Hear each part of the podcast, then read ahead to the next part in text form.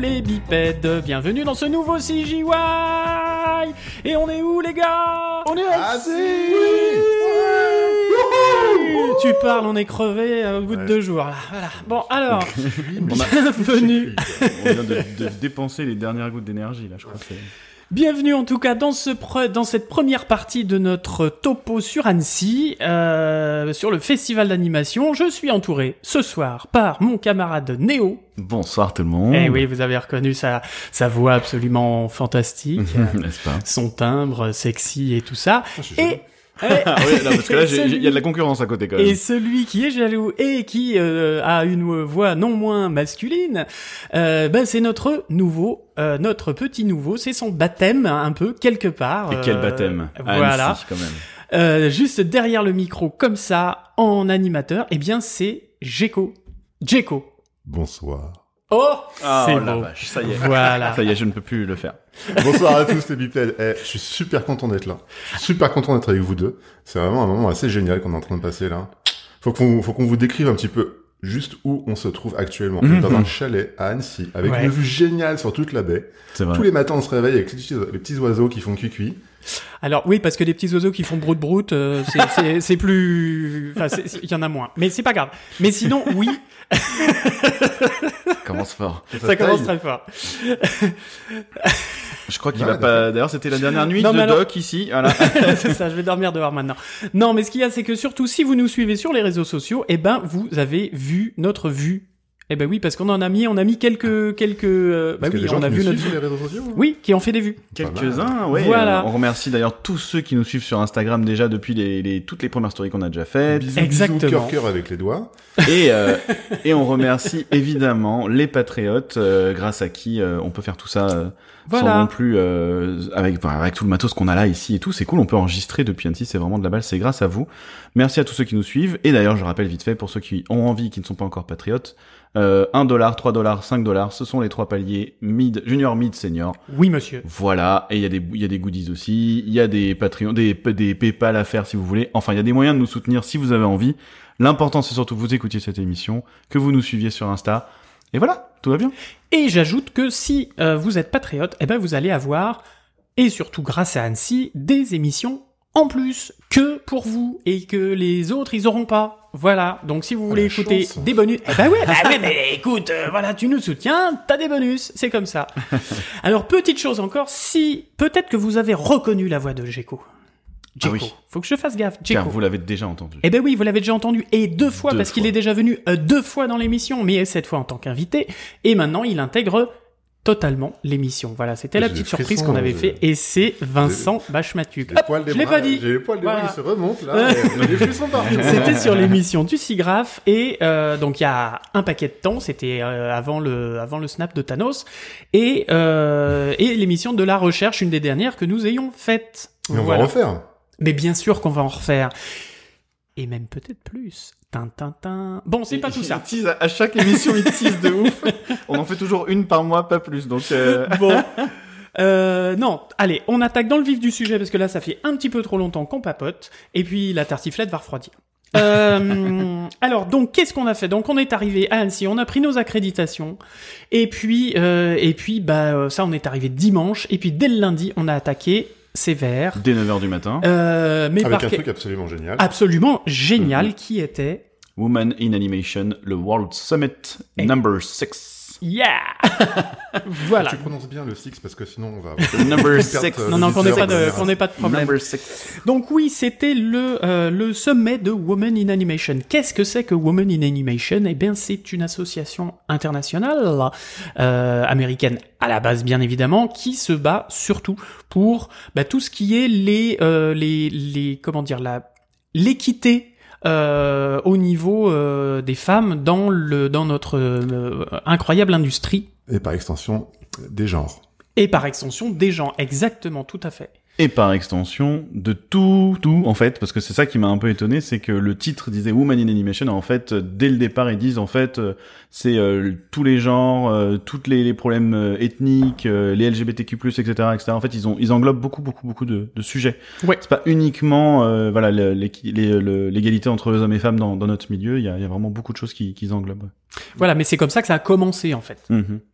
Donc, alors, bien évidemment, et on vous le répète depuis des émissions, on veut faire une émission avec justement des personnes comme ça, mais on veut trouver des personnes qui soient francophones, non mais qui soient comme ça, c'est-à-dire qui fassent partie de ce genre d'association et qui se battent pour ça. Alors du coup, j'ai pas bien compris, ils se battent pour quoi exactement ? C'est quoi le propos ? Eh ben, c'est justement pour avoir une équité au niveau du salaire, des chances d'accéder à des postes comme les hommes, ouais. Que ce soit à responsabilité ou pas, ou même juste accès à des postes, yes. Parce que des fois, bah, voilà, c'est ce qu'elles expliquaient d'ailleurs dans la conférence, c'est que bah, c'était pas que pour accéder à des postes de superviseur ou quoi, mais c'était aussi des fois juste pour accéder à un boulot.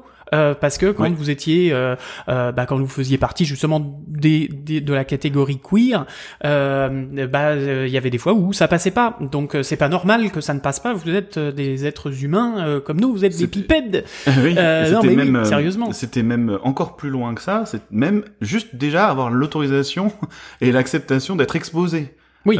Justement la personne vrai. Queer qui venait d'Argentine, etc., qui disait que enfin, ça y est, maintenant, ça fait tellement d'années qu'ils elles arrivent à faire des festivals, etc. Notamment, on en parle simplement avec des mots justes. Voilà, et ça a décoincé en fait un petit peu tout ce truc où là-bas, déjà, t'étais une femme de toute façon. On te donnait pas trop de créneaux dans les festoches, etc. Et ça, c'était intéressant d'entendre que t'as des pays où encore déjà rien que ça, c'est déjà juste l'exposition, tu vois, avant même d'accéder à un boulot, avant même de machin.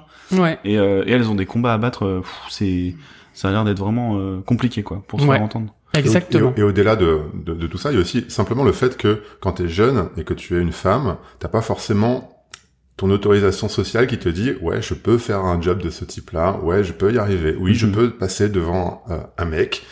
Oui, je peux faire ce boulot. » Parce que tu t'intériorises tellement à ce problème systémique qu'on a dans nos studios que finalement, tu peux très bien te mettre des barrières internes. Oui. Des obstacles qui t'empêchent finalement de kiffer ta life et de faire un job qui te plaît. Déjà que de toi-même, déjà, tu vas dire que tu vas pas le faire. Après, t'as les gens autour qui vont dire, non, mais franchement, si tu fais ça, parce que t'as une vie de famille, parce que si, parce que bidule, tu devrais pas, machin, comment tu vas faire pour gérer? Tu vas tomber enceinte, tu peux pas faire une prod, c'est pas possible. Ouais, c'est ça. C'était des trucs qu'on peut pas entendre aujourd'hui. Bien sûr. Et, alors là, en plus, on parle que par rapport à nos pays occidentaux, mais justement, il y avait plusieurs femmes, justement, tout un panel de femmes. Alors, il y en a une qui venait du Chili, il y en a une qui venait d'Inde, il y en a une qui venait de Los Angeles et une qui venait du Maroc et qui justement a exposé un petit peu tous ces différents problèmes et bah notamment celle qui venait du Maroc bah disait que elle avait créé sa société en plus de production. Oui, parce que c'est ça, c'était 4 femmes, je veux juste préciser ça avec des profils différents, oui. C'est que c'était pas juste des femmes avec des convictions fortes, c'était vraiment des femmes qui étaient en position. Déjà, c'était des réalisatrices, des chefs d'entreprise, etc., etc. Donc c'est hyper intéressant aussi d'avoir. Moi, en tout cas, c'était la première fois que j'avais une conférence comme ça, où enfin c'était plus que des intentions, mais vraiment des choses. Et ça a permis justement, après, on va y venir juste un petit peu après, ça a permis aussi de ramener des vrais témoignages. Je vais t'artifier, t'es prêt. Voilà. On n'est pas en live, mais on n'est pas loin. Ça a permis du coup de ramener des témoignages qui étaient très positifs et qui montraient aussi que ça avance quand même un peu. Il y a encore beaucoup de choses à faire. Ah oui. Ouais, j'ai déjà participé à des summits tels que celui-ci. Et en fait, il y a un truc qui était vachement intéressant dans les différents panels, les différents sujets qu'on a eu sur cette demi-journée.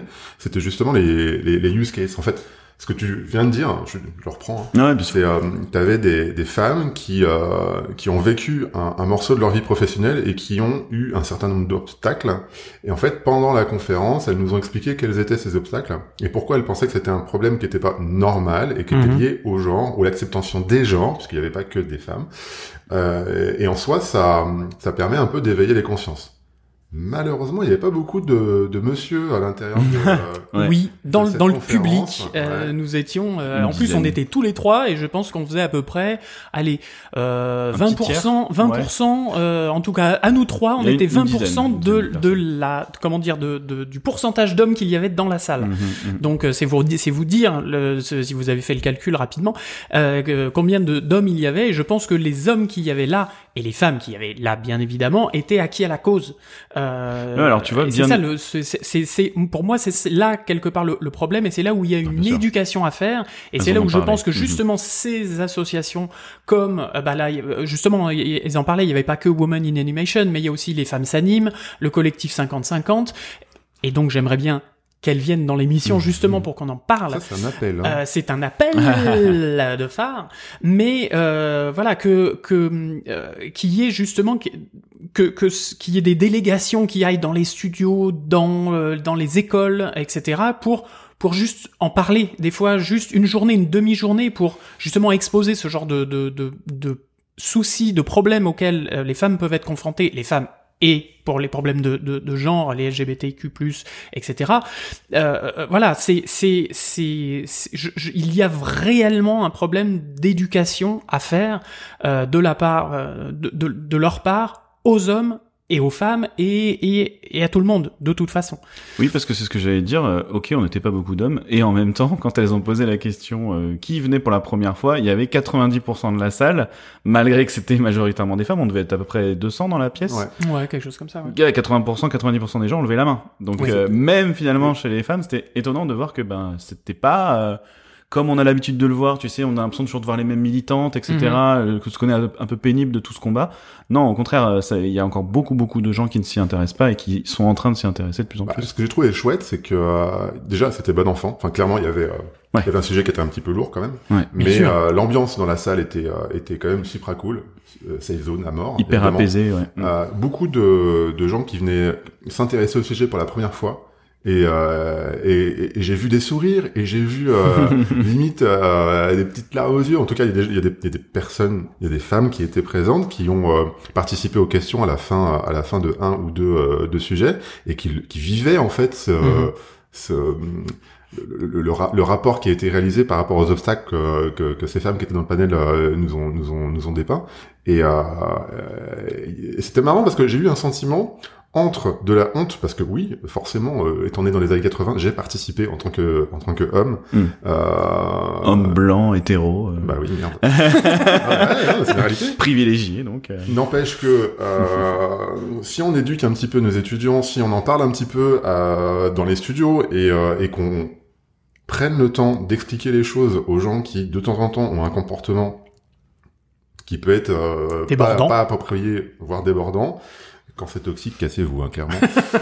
Non, dénoncez surtout. Dénoncez et cassez-vous. Et c'est pas une honte de dénoncer ce genre de comportement, faut arrêter. C'est normal, il faut pas s'empêcher. Et, non, bien sûr. De toute manière, vous serez soutenu par la communauté, c'est une évidence.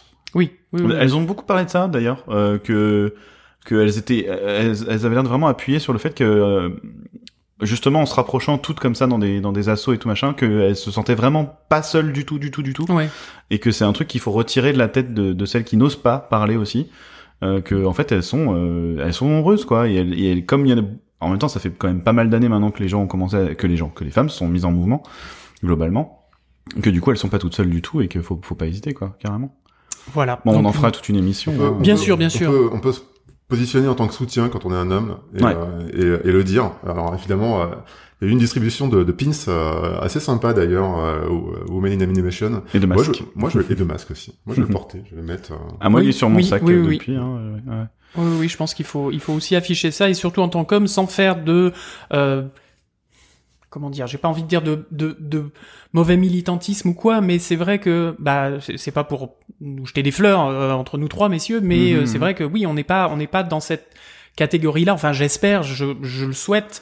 Non, mais c'est ce que disait Vincent, on en avait parlé un petit peu l'autre jour, rien que dans nos comportements quotidiens, de comprendre aussi des choses qui paraissent complètement anodines. Je vais donner cet exemple parce que moi, il m'a vraiment marqué, et comme ça, je ne donnerai que celui-là, mais c'était la petite anecdote sur la personne qui, c'était une nana qui avait pas, son patron pour la protéger, ne voulait pas lui donner son poste au-dessus. Parce qu'il disait oui, mais si je te mets au-dessus, tu vas te faire attaquer par tous les requins qui sont autour. Donc j'attends que tu sois une +2 pour te placer. Et en fait, elle disait très justement que c'est complètement débile. Elle a pas besoin d'être protégée en fait. Ouais. Et qu'en lui expliquant, il a fini par dire ah oui, ok, effectivement, je fais une connerie. On va régler ça.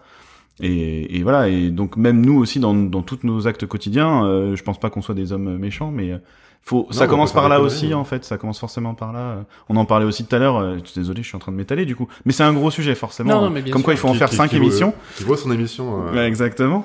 Mais on en parlait tout à l'heure que j'ai perdu le fil.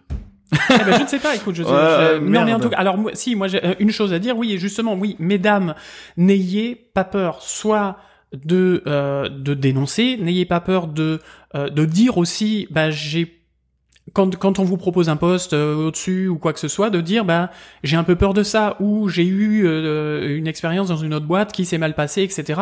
Parlez-en. Ouais. Voilà, il y a des gens, les RH, vos leads, vos sups, peu importe, ils sont là, même, ouais. Bien sûr, et ils sont là pour vous écouter et pour entendre ça et vous aider si besoin ou vous soutenir. Voilà, pardon. Excuse-moi, je t'ai coupé. Mais sans voilà. Et ce n'est pas un défaut que d'exposer ses émotions. Bien sûr. Même vous, les messieurs. Ce n'est pas un défaut d'expliquer quand quelque chose ne va pas. Ça devrait être normal, en fait. Et j'allais ajouter aussi, c'est quand même normal aussi de s'adresser à des femmes quand il y a ça.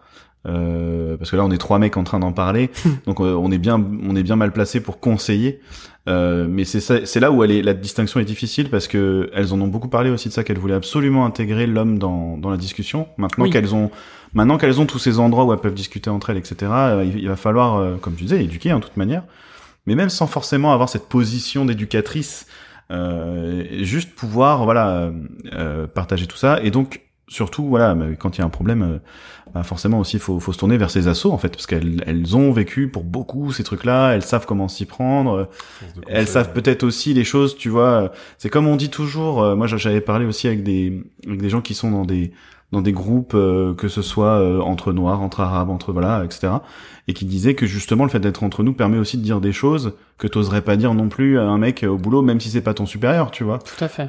Donc c'est aussi important de savoir s'adresser au bon groupe, aux bonnes personnes, et parce qu'au boulot, faut quand même pas se leurrer, c'est pas non plus super évident, même s'ils essaient de mettre des choses en place. Quant à la pression de l'emploi et tout, c'est toujours un peu compliqué. On pourrait faire un podcast de 3 heures là-dessus, évidemment, avec des femmes, surtout. Et on en fera un. Voilà, parce que du coup, on va prendre des contacts. On est là aussi pour ça, pour pouvoir vous faire des émissions géniales après, et avoir des invités qui soient hyper pertinent sur les sujets sur lesquels on traite. Voilà, ma phrase n'est pas française, mais vous avez remis le tout, parce qu'il est tard, et la tartiflette me fait de l'œil et du nez. Alors, donc, Women in Animation, voilà, ça c'était déjà, on a commencé. Sur les chapeaux de roue. Sur les chapeaux de roue, exactement. Ensuite. Moi j'ai enchaîné derrière, ouais, j'avais un petit creux entre, enfin, non pas que j'avais faim, mais j'avais un trou dans le planning. J'avais un petit trou dans le planning, et du coup, je suis allé voir une première œuvre VR qui s'appelle une œuvre quoi? VR. Virtual Reality, avec un casque sur les yeux et tout ça. Vous savez, le machin genre Oculus Rift et tout ça. Hein. Exactement. Voilà, qui ressemble à un chausson. Exactement. Ouais. Non, mais c'est une vraie réalité. Il y a des gens qui utilisent ça pour faire de la prod. Et oui, ça fait longtemps. Hein. Moi, ça fait déjà plusieurs années de suite que je vois à Annecy des courts-métrages, etc. Alors, justement, tu soulèves un truc qui m'intéresse, enfin, moi qui m'intrigue, hein, c'est que ça fait pas mal de temps, et pourtant, ça décolle pas des masses, quoi. Ouais, ça dépend. Tu sais à quelle époque ça a été inventé, la stéréographie? Oula, alors là, vas-y, ça date d'un bon moment pour le coup, non? Ouais, parce que si on prend le Virtual Boy, par exemple, avec la Game Boy, en 80... Je crois que c'est 2-3 ans après l'invention de la photographie. Ouais, d'accord, ouais. Les toutes premières photos en stéréo, alors. Ouais, tout à fait. Ah bah, œil droit et gauche, etc. Alors oui, effectivement, depuis cette époque-là, ça a bien évolué. Mais pour ce qui est vraiment de la prod de films d'animation dans des casques VR, je veux dire ça plus précisément du coup, c'est vrai que c'est... Voilà, donc j'ai vu un truc qui s'appelle Glimpse, qui est un panda qui est en rupture avec sa femme d'un, je crois. Et je dis je crois parce que le design était tellement voilà que j'étais pas très sûr. T'es sûr que c'était un panda? C'était assez vilain techniquement, mais il y a des limitations aussi sur l'objet. Je te vois faire les gros yeux, Vincent, dis-moi.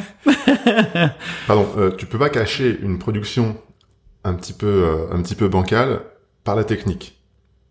Oui, je vois ce que tu veux dire. Ça reste un produit qui peut être intéressant. Après, si ton panda, il est pas beau, hein, faut le changer. Oui, non, bien sûr. C'est vrai que ça pourrait être quand même... Si ton éclairage est un peu naze, il est un peu naze.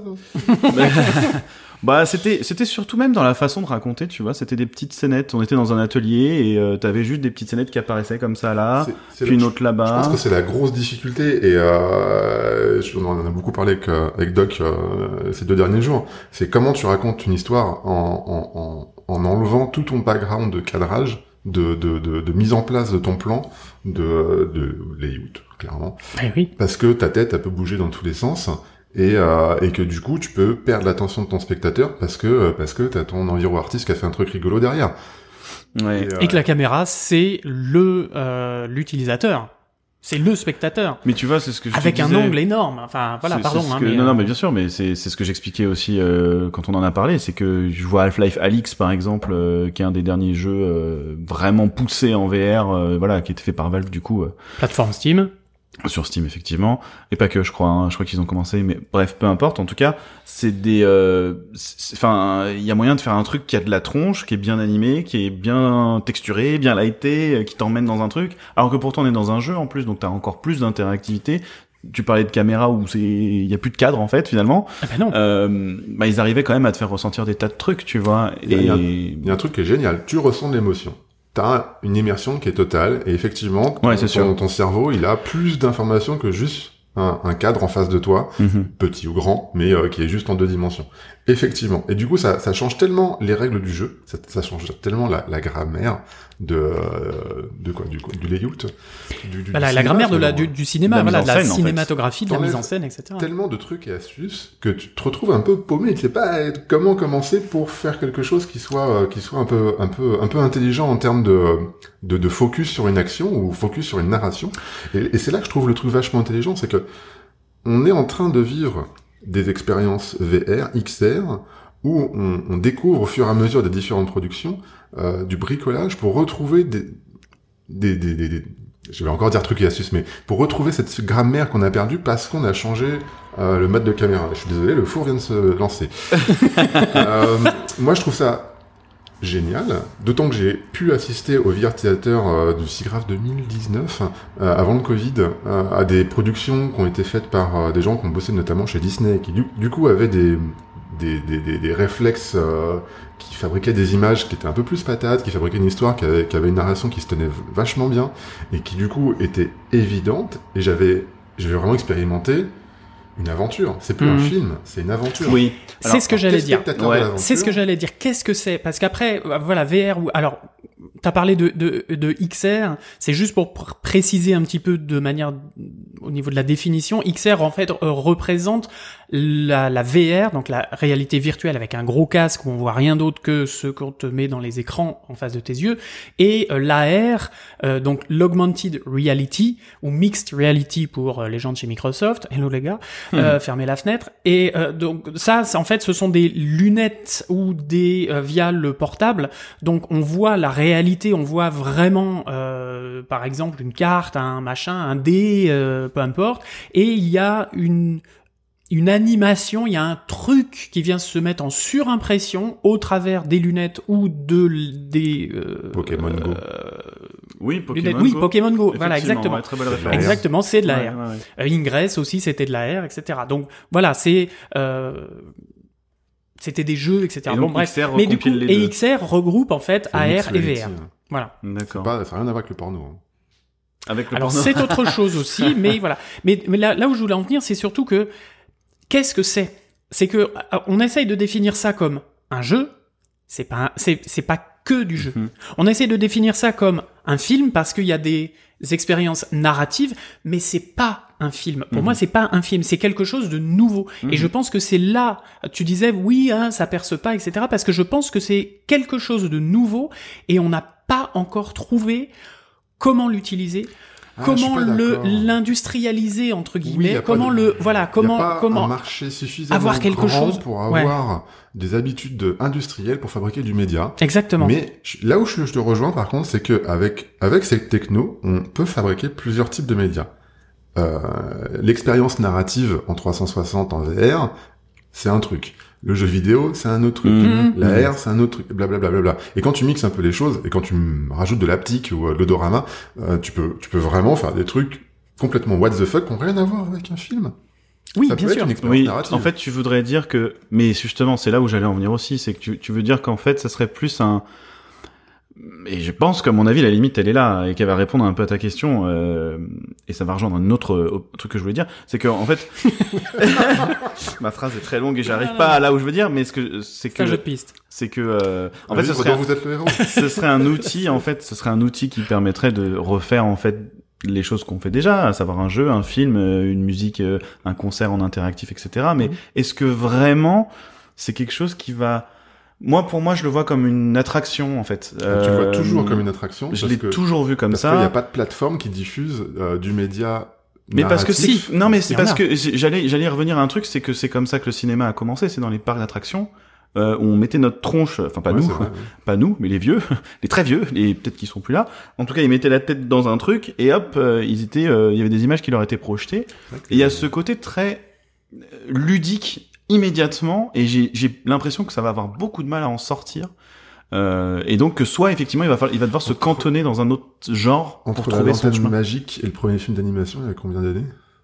Alors là, je saurais pas dire exactement. Ça serait rigolo de faire la différence entre les deux. Ouais. La techno avance. Parce que il y a 100 ans entre le premier film, l'arrivée du gars en train de la Ciotat, des frères Lumière et Toy Story. Parce que c'est 95 tous les deux, mais à un siècle d'écart. Si je dis pas de bêtises, hein. Allez, à quelques mois près, m'engueulez pas les bipèdes, mais voilà. Donc c'est incroyable. Qu'est-ce qui va se passer en 2095 ? Et en même temps, on est dans une situation de plein emploi dans le domaine, parce que il y a pas que le monde de l'anime qui a envie d'expérimenter la VR, et du coup, il y a des nouveaux métiers qui sont en train de se créer. On est en train de parler de tech artiste en ce moment là, ça me gêne un petit peu pour plein de raisons, mais bon, peu importe. On cherche du tech artiste chez Meta par exemple, on cherche du tech artiste dans les différentes boîtes qui ont fait la présentation de la conférence sur l'XR. Dont on va parler un peu tout à l'heure, mais on a bien débordé sur le sujet. Ouais. Oui. Et concrètement, des gens qui sont capables d'avoir un background classique en termes d'anime, de 3D, de machin, de trucs, et en même temps d'ouvrir le capot des outils qu'on possède aujourd'hui pour faire de la VR et tripatouiller un petit peu pour arriver à faire quelque chose. Je me demande qu'elle est surprise. Pour en finir avec mon créneau VR, film VR, il y en a eu un deuxième dans la même journée, et c'était encore la même chose. Tu vois, il y a encore ce truc. Alors déjà c'était encore un couple qui se séparait. Et il y avait encore ce problème de, alors c'est immersif, très immersif, mais bon Dieu que c'est compliqué de s'immerger quand c'est vraiment techniquement pas au point, tu vois. Ouais. Alors moi j'ai vécu des expériences VR qui m'ont vraiment transporté dans une action et j'ai kiffé. Clairement. Et t'étais en interaction ou c'était un film vraiment ? J'ai pas été en interaction sur ces expériences-là. J'ai vécu d'autres trucs en interaction que j'ai trouvé cool. Mais bon, je trouvais ça... Quelque part, c'est une feature en plus, et je trouve qu'elle a moins d'intérêt que juste la VR 360. D'accord. Moi, je me souviens d'un truc où j'étais sur un vélo, un mountain bike, et je descendais une montagne à une vitesse de malade. Je crois que c'était un champion du monde de mountain bike. J'avais des sueurs froides. Mais c'est là où on revient à l'attraction, tu vois. Moi, je pense à ma première expérience 4DX. C'est un peu ça que je ressemble, c'est-à-dire que je ressens. Tu vois, c'est dans mon siège avec mes lunettes et ça bouge et il y a de la fumée. Tu peux mettre tous les artifices que tu veux. Au bout d'un moment, j'ai l'impression qu'on a du mal à le ramener à quelque chose de cinématographique, si c'est ce qu'on veut faire avec. C'est peut-être pas ce qu'il faut faire avec d'ailleurs. Moi, je pense qu'il y a un marché pour ça. Je pense qu'il y a une réalité. Ah, il y a un marché, oui, ça. Le jour où on aura des grosses plateformes qui balanceront du média intéressant, parce qu'aujourd'hui c'est pas encore intéressant, ça reste du balbutiement technologique. Oui, ça se voit d'ailleurs, hein, c'est qu'elle est derrière Bonlieu dans une salle un peu cachée. Tu vois, c'est pas du tout mis en avant comme on pourrait le mettre. T'as quelques expériences qui sortent un petit peu du lot, mais vraiment ça reste encore, j'ai pas envie de dire du bricolage parce que c'est pas vrai, il y a des gens qui prototypage. Non, ils bossent de ouf, bien sûr, il y a un côté recherche assez important.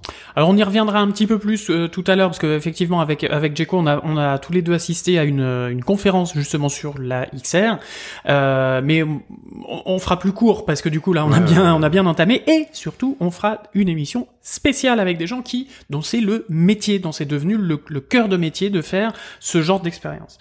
Donc les œuvres VR, ouais, bof pour l'instant. Moi je sais que j'ai envie d'en faire plein. Pour les deux que j'ai vus. Hein. Voilà, j'ai envie d'en faire plein. Donc il y en aura d'autres. T'auras ton retour jeudi en fait. Exactement. Ouais. Sûrement sur cette émission-là ou sur la troisième. Eh oui, parce que vous êtes pas débarrassés de nous comme ça. Qu'est-ce que t'as vu ensuite, mon petit Néo? Je crois que t'as vu un truc vachement intéressant et que nous, on était carrément jaloux. Effectivement, beaucoup de gens étaient déçus de pas pouvoir y aller et j'ai eu la grande chance d'avoir la première résa de mon accred. Sans plus tarder, c'était Spider-Man Across. Oh là, mon Dieu.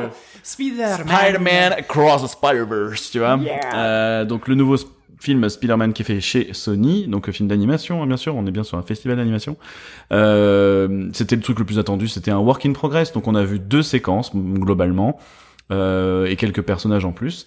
À quel point vous voulez que je vous en parle, les gars? Parce que je peux aller dans des spoils, des mini-spoils, on va dire, mais... Allez, vas-y, mais attention, on fait une alerte spoiler. Voilà, alerte spoiler. Vous ne voulez pas écouter, c'est clair. Vous avancez un petit peu de 30 secondes sur votre appli de podcast. Si jamais il spoil ou pas. Non. Bouge tes oreilles. Bien plus que 30 secondes. Tu mets 2 patates et puis c'est bon. Tu mets 2 saucisses de 2 dios là d'ailleurs d'Annecy dans les oreilles et puis c'est bon. Alors vas-y. Donc voilà, c'était un work in progress. Donc évidemment on n'a pas vu le film. Le film ne sort qu'en 2023. Donc c'est pas bon. On a un mois de sortie ou pas du tout? Je crois que c'est prévu. Ils avaient dit que c'était juste avant le festival de l'année prochaine, donc ça doit être en juin. D'accord. Mai ou juin de l'année prochaine. Il faut réserver tout de suite si vous voulez avoir une place. Ouais. Ah oui, clairement. Il sera peut-être déjà sorti du coup, donc bon, voilà. Ou autant ils vont nous faire la surprise. Par contre, le truc qui se passe, c'est qu'ils y font le 2 et le 3, qui va s'appeler Beyond the Spider-Verse. Donc peut-être que au festival, on aura un aperçu du 3e. Les malins. Donc effectivement, il faudra quand même réserver son accrète de bien en avance, tu vois. Et donc c'était un work in progress. On n'a pas vu énormément de choses, mais on a vu 2 grosses séquences. Une première qui était j'ai eu un peu peur parce que c'était vraiment un vomi entre guillemets de couleurs, de c'est tous les effets qu'il y a dans Spider-Man. Le moment que vous avez détesté le plus, s'il y en a un dans le premier, et ben c'était ça puissance 12 000. Et j'étais là, waouh, ça y est, ils ont trouvé que c'était incroyable de mettre des effets partout, des écarts de chroma, des trucs machin, des effets de comics partout, machin et tout. Que ça y est, ils vont nous en mettre plein la sauce pendant 2 heures et on va tous avoir envie de vomir en sortant. T'as kiffé, à vous? Et en fait, j'ai trop kiffé.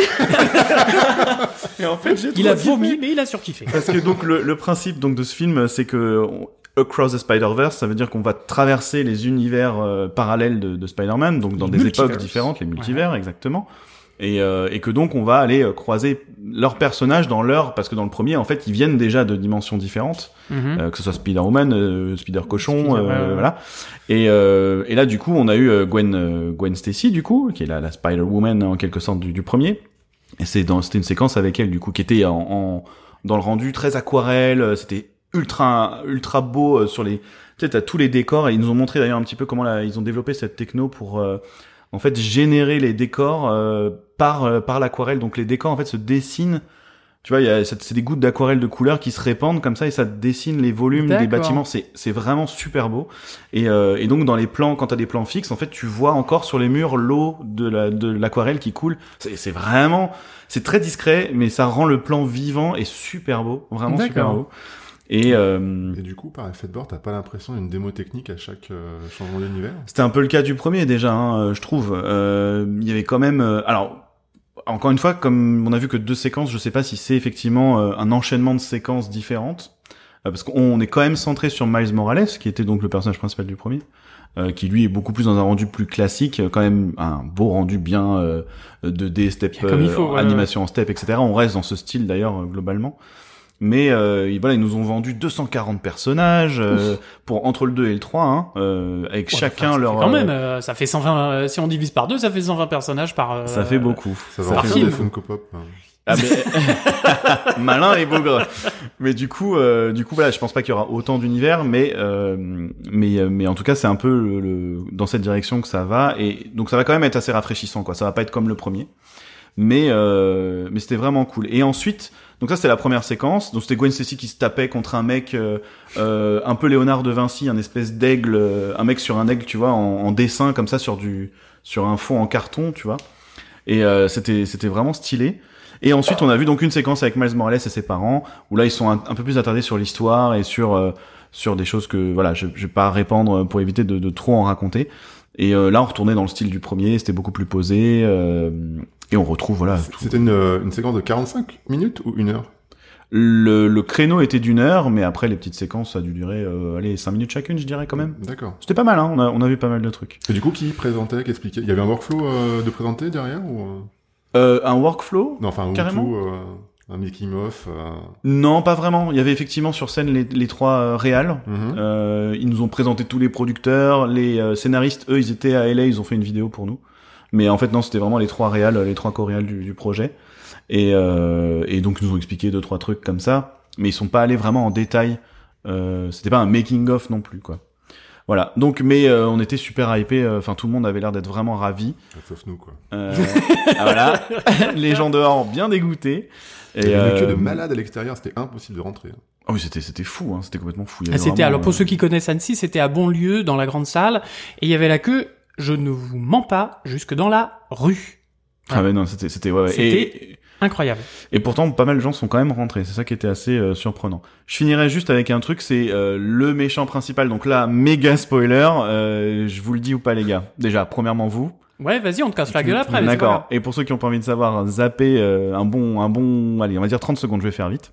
Attention, 3, 2, 1, c'est maintenant. En fait, le méchant principal, c'est un mec qui est tout en blanc, avec des portails partout sur lui. Et D'accord. Ces portails, il peut les prendre, les envoyer, les détacher de son corps et tout. Et au fur et à mesure de l'histoire, en fait, c'est un personnage pas fini. Et qui va se construire en fait au fur et à mesure de ce qui va lui arriver. Wow. Et donc ça crée plein de scènes comme ça où le perso, tu vois, il tape dans le bide et puis t'as le point qui ressort par là-bas et qui tape en fait sa copine plutôt que de taper le méchant. Puis lui il peut balancer des trucs et tout. C'est Portal quoi. Portal ouais. Et Moonlight. Ouais. Moonlight. Ouais. Et ils nous ont montré le design final. C'est vraiment impressionnant et vraiment très très très cool celui-là pour le coup. Très bien. T'es Merci. Tellement hypé, ça fait envie de regarder. Et pourtant j'étais pas super hypé. J'étais content d'aller voir la suite, tu vois, mais j'étais pas non plus comme un ouf. Et là, j'avoue que, ouais, non, quand même, ça a vraiment de la gueule, quoi. Et tu mets du temps aussi à te c'est comme les Ghibli, quand tu regardes un Ghibli et que tu vois un Ghibli. Oui. Pardon. Et que tu vois un animé, tu vois, avec très peu de frames par seconde, tu mets du temps avant d'accepter le truc. T'as toujours l'impression de voir un peu un blocking, quoi. C'est assez rigolo. Voilà. Mais non, c'était trop bien. Évidemment, c'était trop bien. Bon, très bien. Voilà. On va passer après. Ça va être dur. Parce que vous avez vu quoi pendant ce temps-là? Eh ben, écoute, moi, pendant ce temps-là, je suis allé, puisque c'était quand même le pays à l'honneur, puisque à chaque fois, systématiquement, dans le Festival d'Annecy, il y a un pays à l'honneur. Eh bien, cette année, c'était la Suisse. Et la Suisse, figurez-vous, moi, j'ai découvert que c'était un gros pays d'animation. Pourtant, ça.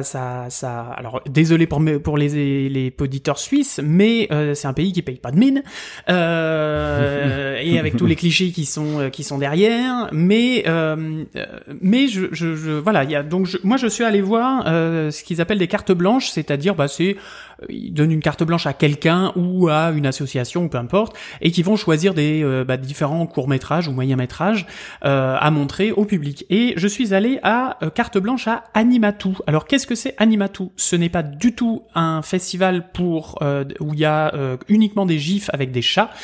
Animatou.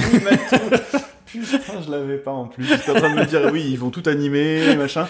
Non, pas du tout. C'est donc un festival qui se passe à Genève, je crois. Ah, je vais dire une connerie. De toute façon, je vous mettrai tous les liens. Enfin, dans les notes de l'émission, vous aurez tout ce qu'il faut pour aller voir ce festival. C'est donc un festival qui se passe en plus au mois d'octobre. Début octobre, qui s'appelle Animatou, et j'ai vu des choses complètement incroyables. Alors il n'y avait pas que de la CG, bien évidemment, mais il y avait beaucoup de sortes d'animations, parce que c'est Annecy, hein, il n'y a pas que de la CG. Mais du coup c'était... Il y en a même très peu, hein, quand on a cherché les créneaux, c'était compliqué. Pardon. C'est vrai. Non, tu fais bien de le dire, mais c'est bien aussi, et je pense que c'est important, les gens qui font de la CG, de l'animation, du jeu ou quoi que ce soit, il faut aller voir les autres œuvres, les autres types d'animation. Je pense que c'est essentiel déjà pour sa culture et puis pour nourrir son imaginaire et son œil, etc. Sûr. Et de voir, et d'un coup ça peut faire naître des idées. Et je pense que tu vois très probablement des choses comme Spider-Man dans Spider-Verse, c'est ça. Ils ont eu. J'ai parlé de quoi ? J'ai parlé d'aquarelle, j'ai parlé de crayonné, de crayonné. Ouais, non, mais il y avait des choses, des choses très très intéressantes et qu'on ne pourrait très certainement pas faire en 3D. En CG. Donc voilà, il y avait plein de choses qui étaient très très jolies, très drôles, très un peu what the fuck. J'avoue que le dernier court-métrage était très étrange. C'est un mélange de 2D, 3D, et puis c'est des animaux, etc. Puis les animaux ne parlent pas, puis ils se réunissent à un moment. C'est des animaux qui vont dans une ville. Hein, c'est c'est comme si c'était des anthropomorphiques. Mm-hmm. Et puis il y en a un qui travaille dans le bâtiment, il y en a un autre qui se balade avec un attaché case, il y en a Et puis on s'aperçoit qu'en fait c'est des animaux qui sont un peu SDF ou quoi, qui travaillent mais qui sont pas dans une société, qui n'ont pas de famille, qui n'ont pas de et qui se rejoignent la nuit chez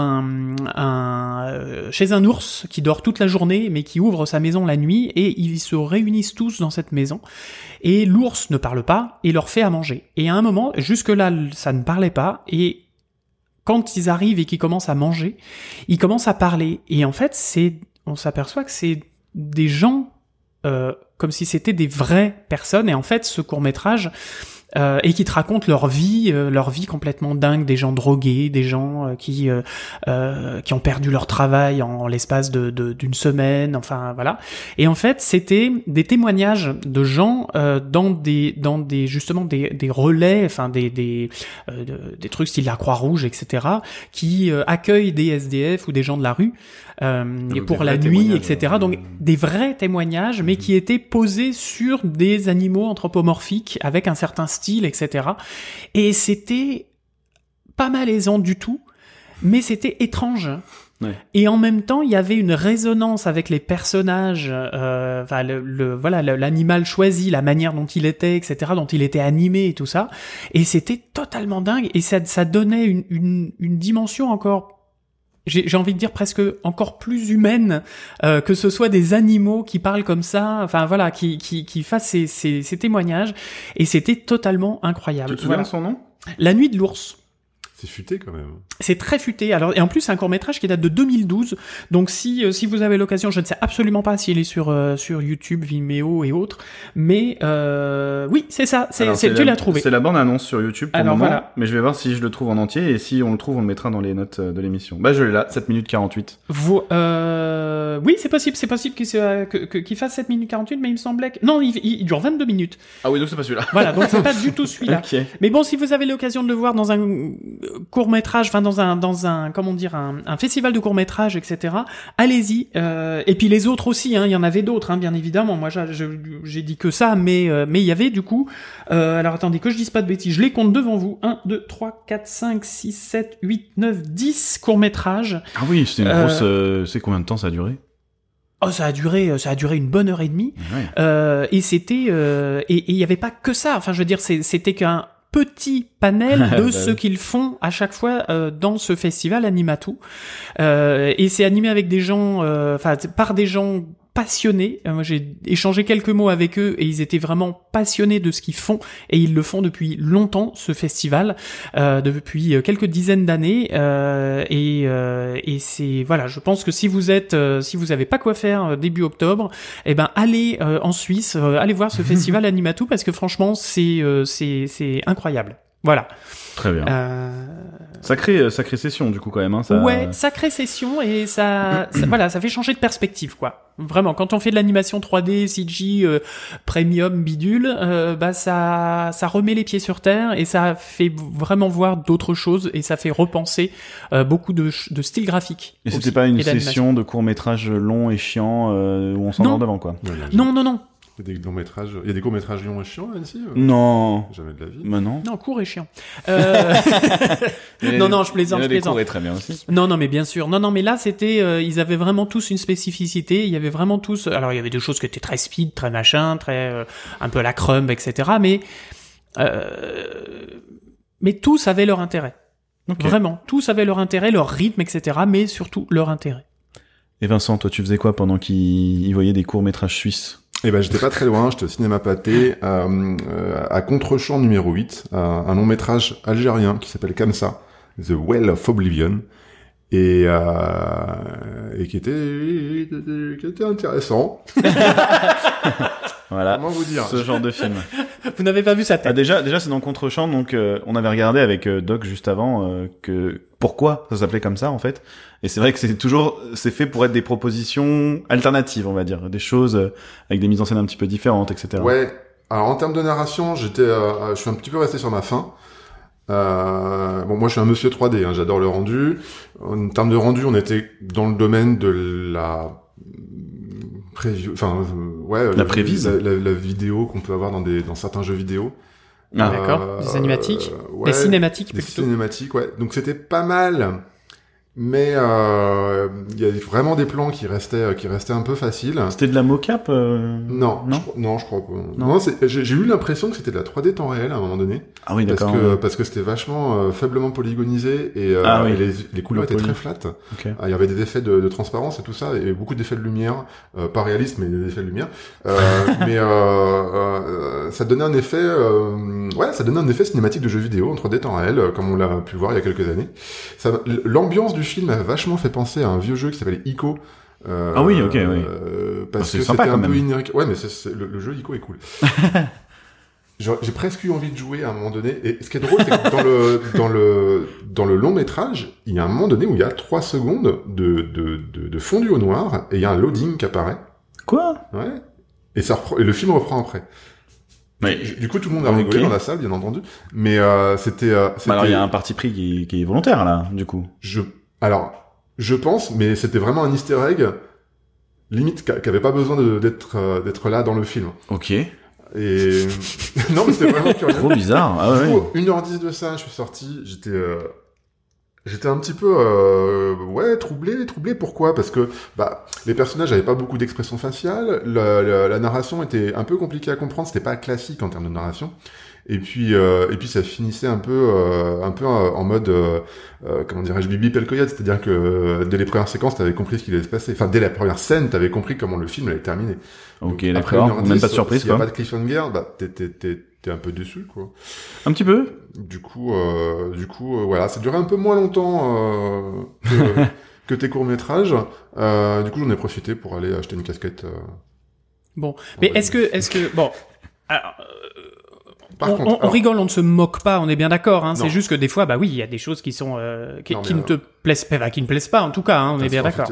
C'est con parce que, tu vois, cette image-là, alors je suis en train de regarder une image sur le truc d'Annecy. C'est ça qui m'a appâté. Mais pareil, quand je l'ai vu, j'ai dit, ça a l'air super stylé, ça me fait penser à Journée aussi, je sais pas si tu connais ce jeu. Ouais, et en fait, j'avais pas vu que c'était, algérien comme prod. Ouais. Et en fait, j'ai aucune connaissance de la santé du marché, du dynamisme de l'animation algérienne. Tu m'étonnes. Ouais. Et du coup, là pour le coup, ils m'ont mis sur le cul les mecs, parce que si tu me dis, en Algérie ils font de l'anime, non en fait. Oui. Et après avoir vu ce film, je peux dire que oui, ils font de l'anime et puis ils se défendent plutôt pas trop mal. Mm-hmm. Alors oui, c'était un long métrage qui ressemblait à la cinématique. En même temps, c'était propre. J'ai rien à dire là-dessus. Ok. Donc il y avait quand même des bonnes petites qualités, quoi. Bon, j'irais pas voir ça au ciné avec les enfants, mais c'était propre. Oui, d'accord. C'était pas forcément peut-être non plus adressé à des enfants. Non, je pense pas. Ouais. Ok.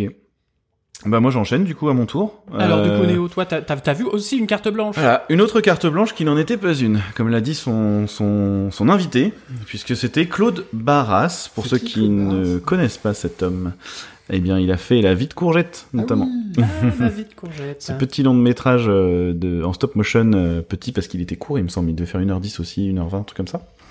Et donc comme il est suisse et que l'animation suisse est à l'honneur, il était donc invité et il avait, au lieu de choisir 8 films, il disait lui-même, finalement on va pas choisir 8 films, on va montrer 8 de ses courts-métrages à lui, qu'il ait été soit réalisateur ou producteur. notamment avec Helium Films qui a l'air d'être sa boîte de production. J'ai pas eu le temps de vérifier, je suis désolé si c'est vraiment à lui ou pas. En tout cas, il a fait des films avec eux, c'est sûr. Et c'était vraiment cool, c'était vraiment super bien. Très dark, très sombre. Il y avait toujours des têtes coupées. D'accord. C'est la thématique, hein. Voilà, il y a toujours des têtes coupées. Il y a un film qui s'appelle carrément Au pays des têtes. D'accord. Donc c'est une obsession. Je vous le pitch vite fait parce que le pitch est vraiment cool si vous arrivez à le trouver sur le net. Vous allez le trouver sur le net, tout simplement. C'est une sorcière qui vit dans une tour et qui sa tête est accrochée au mur comme tu sais les têtes comment on dit les têtes réduites. Dans quel pays ils font ça, mais c'est cette fameuse tête réduite suspendue par les cheveux comme ça, il y a plus que la tête là. Comme dans Harry Potter dans le bus là, il y a le petit Jamaïcain qui ou dans Beetlejuice à la fin, voilà. Bref, et chacun donc ses rêves. elle a son serviteur qui joue de l'accordéon dans un cercueil fermé et à chaque fois elle tape à la porte du cercueil, et elle envoie son serviteur dans le village d'à côté couper la tête de quelqu'un, lui ramener, elle teste la tête. Et il y a sa propre tête à elle qui regarde et qui dit non ça lui va, c'est Pretty Woman quoi, ça te va D'accord. ou ça te va pas, tu vois. C'est au lieu d'essayer un chapeau, elle essaie une tête quoi. Oui c'est ça. D'accord. Et à chaque fois qu'elle met sa tête, elle prend le contrôle de la tête, il y a les yeux qui s'ouvrent et tout, et ça devient sa propre tête à elle. D'accord. Et donc il y a tout un toujours ce rendu un peu pâte à modeler, stop motion. C'est de la stop motion, il fait que ça. Il y a eu un cours où c'était plus papier découpé dans cette technique là, tu vois, ouais. Qui était super mignon aussi celui-là, c'était très rapidement. C'était une tête coupée. Alors là pour le coup c'est le seul où il y en a pas, mais c'est le chasseur et la fille, et en fait il y a un chasseur qui veut aller chercher une pomme de l'autre côté et dans son couteau et en fait il y a des gouttes au début, c'est très bizarre à expliquer parce que c'est un peu spécifique, mais il y a des gouttes en fait qui tombent au milieu du village à un moment donné, et les villageois essaient de mettre des parapluies et tout pour arrêter la pluie, et en fait quand ce chasseur va essayer d'aller chercher sa proie de l'autre côté de la rive de là où il a tiré, en fait il se rend compte que la rive est créée par la petite qui pleure, et en fait plus elle pleure et plus l'eau monte, et donc du coup au début le chasseur est contre elle, tout le village est contre elle, etc. Ils finissent par essayer de la consoler, oui bien sûr, de la tuer surtout. Ah d'accord. Ah, on reste dans Claude Barras, on reste dans des choses très joyeuses. C'est mon côté fleur bleue. Ouais. Et ils se retrouvent au bout d'un moment sur le toit, l'eau a tellement monté qu'ils se retrouvent sur le toit juste au pied de la petite fille, et là ils se rendent compte qu'en fait en consolant la petite fille effectivement elle arrête de pleurer et tout va mieux, voilà, etc. Voilà. Bref, le court-métrage des têtes, parce qu'au final, je partais là-dessus. Et donc, ils finissent par buter tout le village, il y a aucune tête qui lui convient et tout, et ça se finit où t'as toutes les têtes... de la sorcière. Oui, je reviens surtout de la sorcière. Et t'as toutes les têtes qui se mettent à chanter à la fin, un peu à la Tim Burton, tu vois, cette ambiance peu... un peu dark mais drôle, et en même temps c'est très malaisant parce que c'est des enfants qui ont les têtes coupées qui chantent, enfin c'est très D'accord. Et vraiment c'était excellent, et donc ça a fini sur la présentation aussi d'un petit teaser pour Sauvage, qui va être son prochain long métrage, qui parle d'un petit enfant qui va dans la jungle et qui rencontre les autochtones de la jungle, et qui le trailer se termine sur des arbres qui tombent avec des bruits de machines derrière, voilà, donc on se doute que c'est l'humanité qui vient tout défoncer. Et voilà. Et c'était très intéressant parce qu'après il y a eu un petit Q&A, des petites questions-réponses, et puis en fait ce pauvre Claude Barras n'a pas l'air très heureux, en tout cas pas très optimiste plutôt par rapport à l'avenir de notre monde. Et il a essayé tant bien que mal que d'être positif, mais c'était très très drôle. C'était très drôle de voir que voilà, il va pas faire des films joyeux de toute sa vie. Il en faut aussi. Mais c'était super cool, ouais. C'était vraiment chouette, et puis c'est des films en stop-mo qui sont assez rigolos et en même temps qui parlent de choses sérieuses et tout. C'est pas fréquent, je trouve. C'est souvent à Annecy, c'est un peu les films qu'on a du mal à aller les voir. C'est les films en noir et blanc, écran d'épingle, sable animé, et les films en stop-mo. C'est les quatre trucs où tu te dis, si j'ai pas passé une super nuit, je vais dormir pendant la séance, c'est sûr. Et là, c'était quand même vraiment sympa. C'est horrible de parler comme ça. Bravo, hein, bravo. Hein, non, mais il faut dire ce qui est. Voilà. C'est vrai que il y a des films. Du racisme anti-autre animation. Hein, je suis désolé. Il faut être prêt à les regarder. C'est vraiment quand c'est très lent, et tu sais, comme les films contemplatifs de manière générale.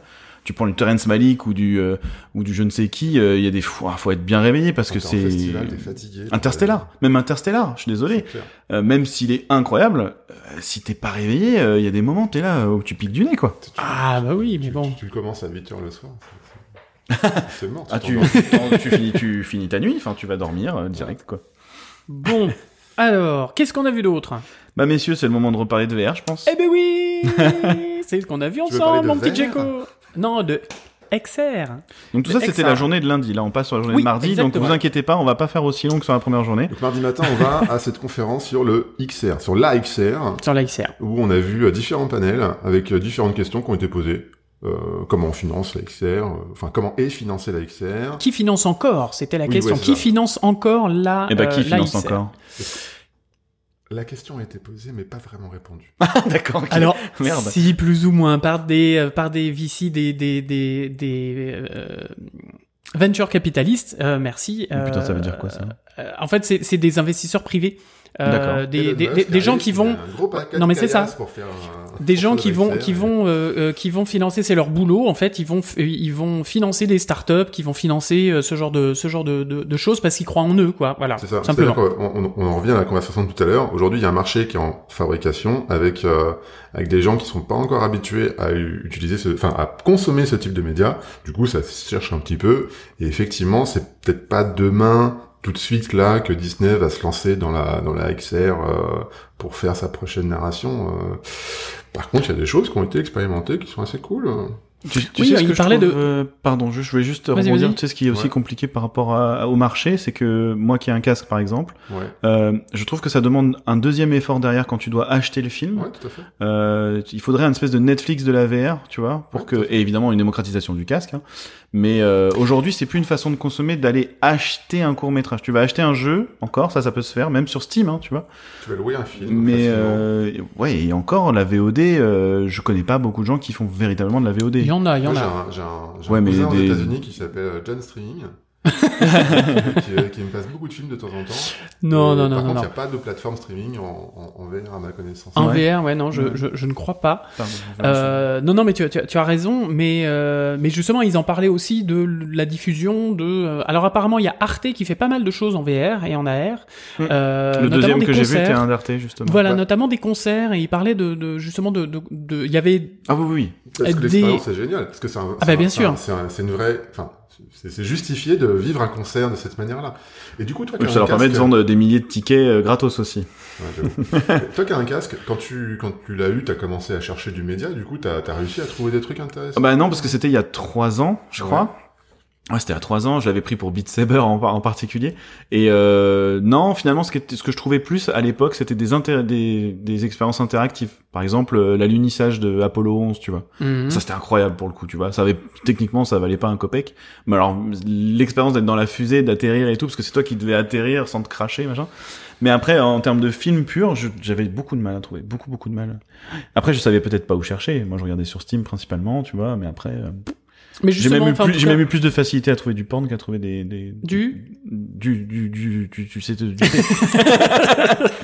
donc c'est dire à quel point c'est difficile en fait d'en trouver, je trouve.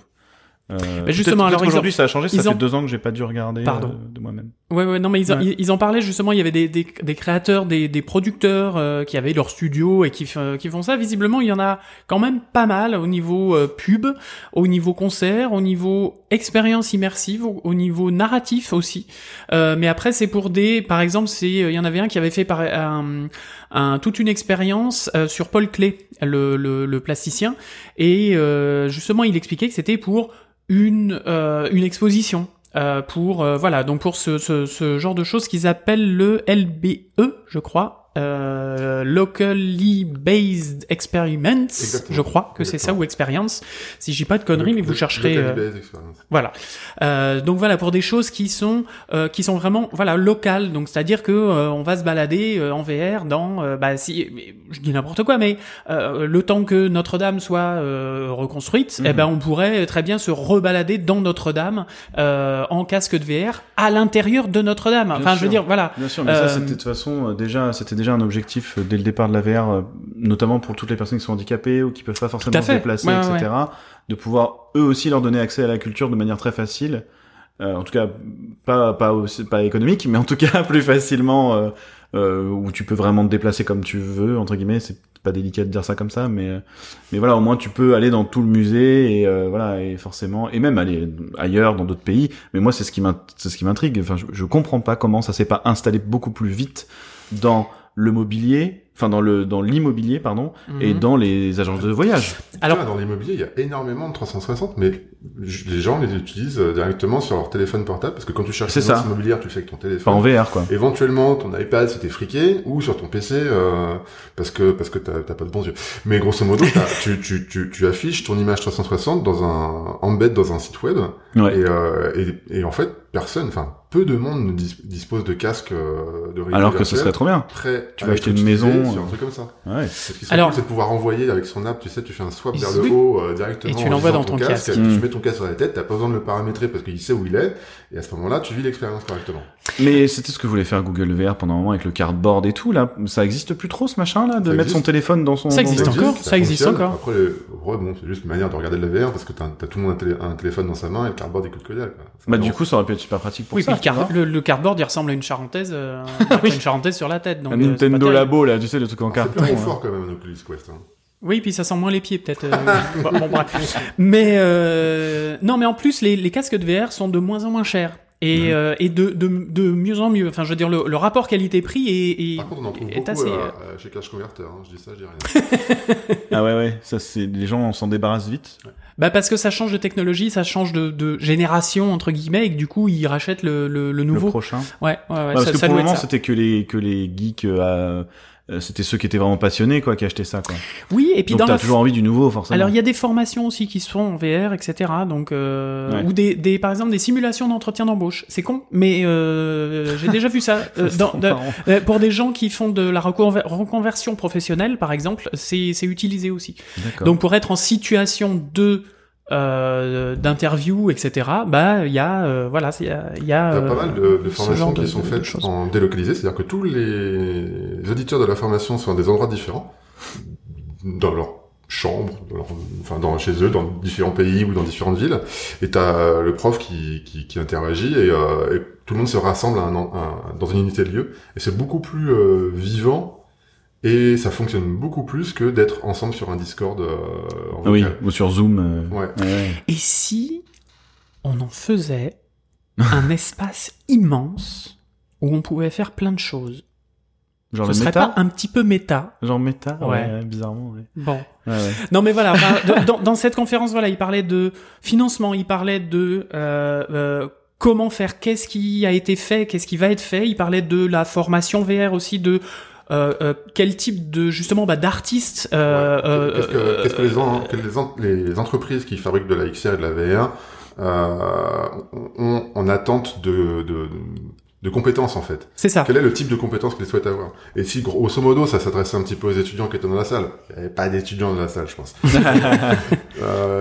Si tu te poses la question est-ce que oui ou non tu dois t'intéresser un petit peu à la VR, qu'est-ce que je dois apprendre, finalement pas grand-chose si ce n'est qu'il faut apprendre à se remonter les branches. Ouais. Pour sortir les doigts. Un petit peu comment exploiter en fait le contenu que tu vas produire, que ce soit en 3D temps réel ou en 3D rendu classique en 360, parce que effectivement pour l'instant il n'y a pas d'outil prêt sur l'étagère que tu peux acheter comme ça, il faut que tu manipules un petit peu, et manipuler parfois c'est ouvrir Sublime Text ou Notepad++, faire un petit peu de code et puis le mettre directement dans l'Oculus, c'est pas méchant mais effectivement c'est différent des usages qu'on a aujourd'hui dans l'anime et c'est encore plus technique que la 3D. C'est pas vraiment technique. Non mais tu vois ce que je veux dire, c'est-à-dire que les animateurs 2D quand on leur a demandé de faire de la 3D, il a fallu se mettre à l'ordinateur. Et maintenant les gens qui font de l'ordinateur, il faut qu'ils se mettent encore un peu plus de code et de choses comme ça. Non, parce que si t'es animateur, c'est vraiment du script et okay. Mais si t'es animateur, tu vas animer en 3D. Enfin, je veux dire tu vas animer comme d'ailleurs tu dois animer sous 3ds Max, Maya, etc. Okay. Et même alors, et justement, il parlait aussi de Unity et Unreal, et que justement le temps réel permettait d'utiliser surtout les technologies VR et AR. Donc c'est peut-être plus au niveau des softs qu'il faut savoir utiliser, qu'il faut comprendre un petit peu la manière de leur utilisation par rapport à Unity et Unreal. Et à partir du moment où on a déjà ce background-là, je pense qu'on peut beaucoup plus rentrer dans des entreprises de VR et d'AR. Et de toute façon, tous disaient, c'est le bac à sable. c'est on expérimente, c'est du prototype. Donc ça bidouille, ça cherche, ça machin, ça marche avec trois bouts de ficelle, on touche plus à rien.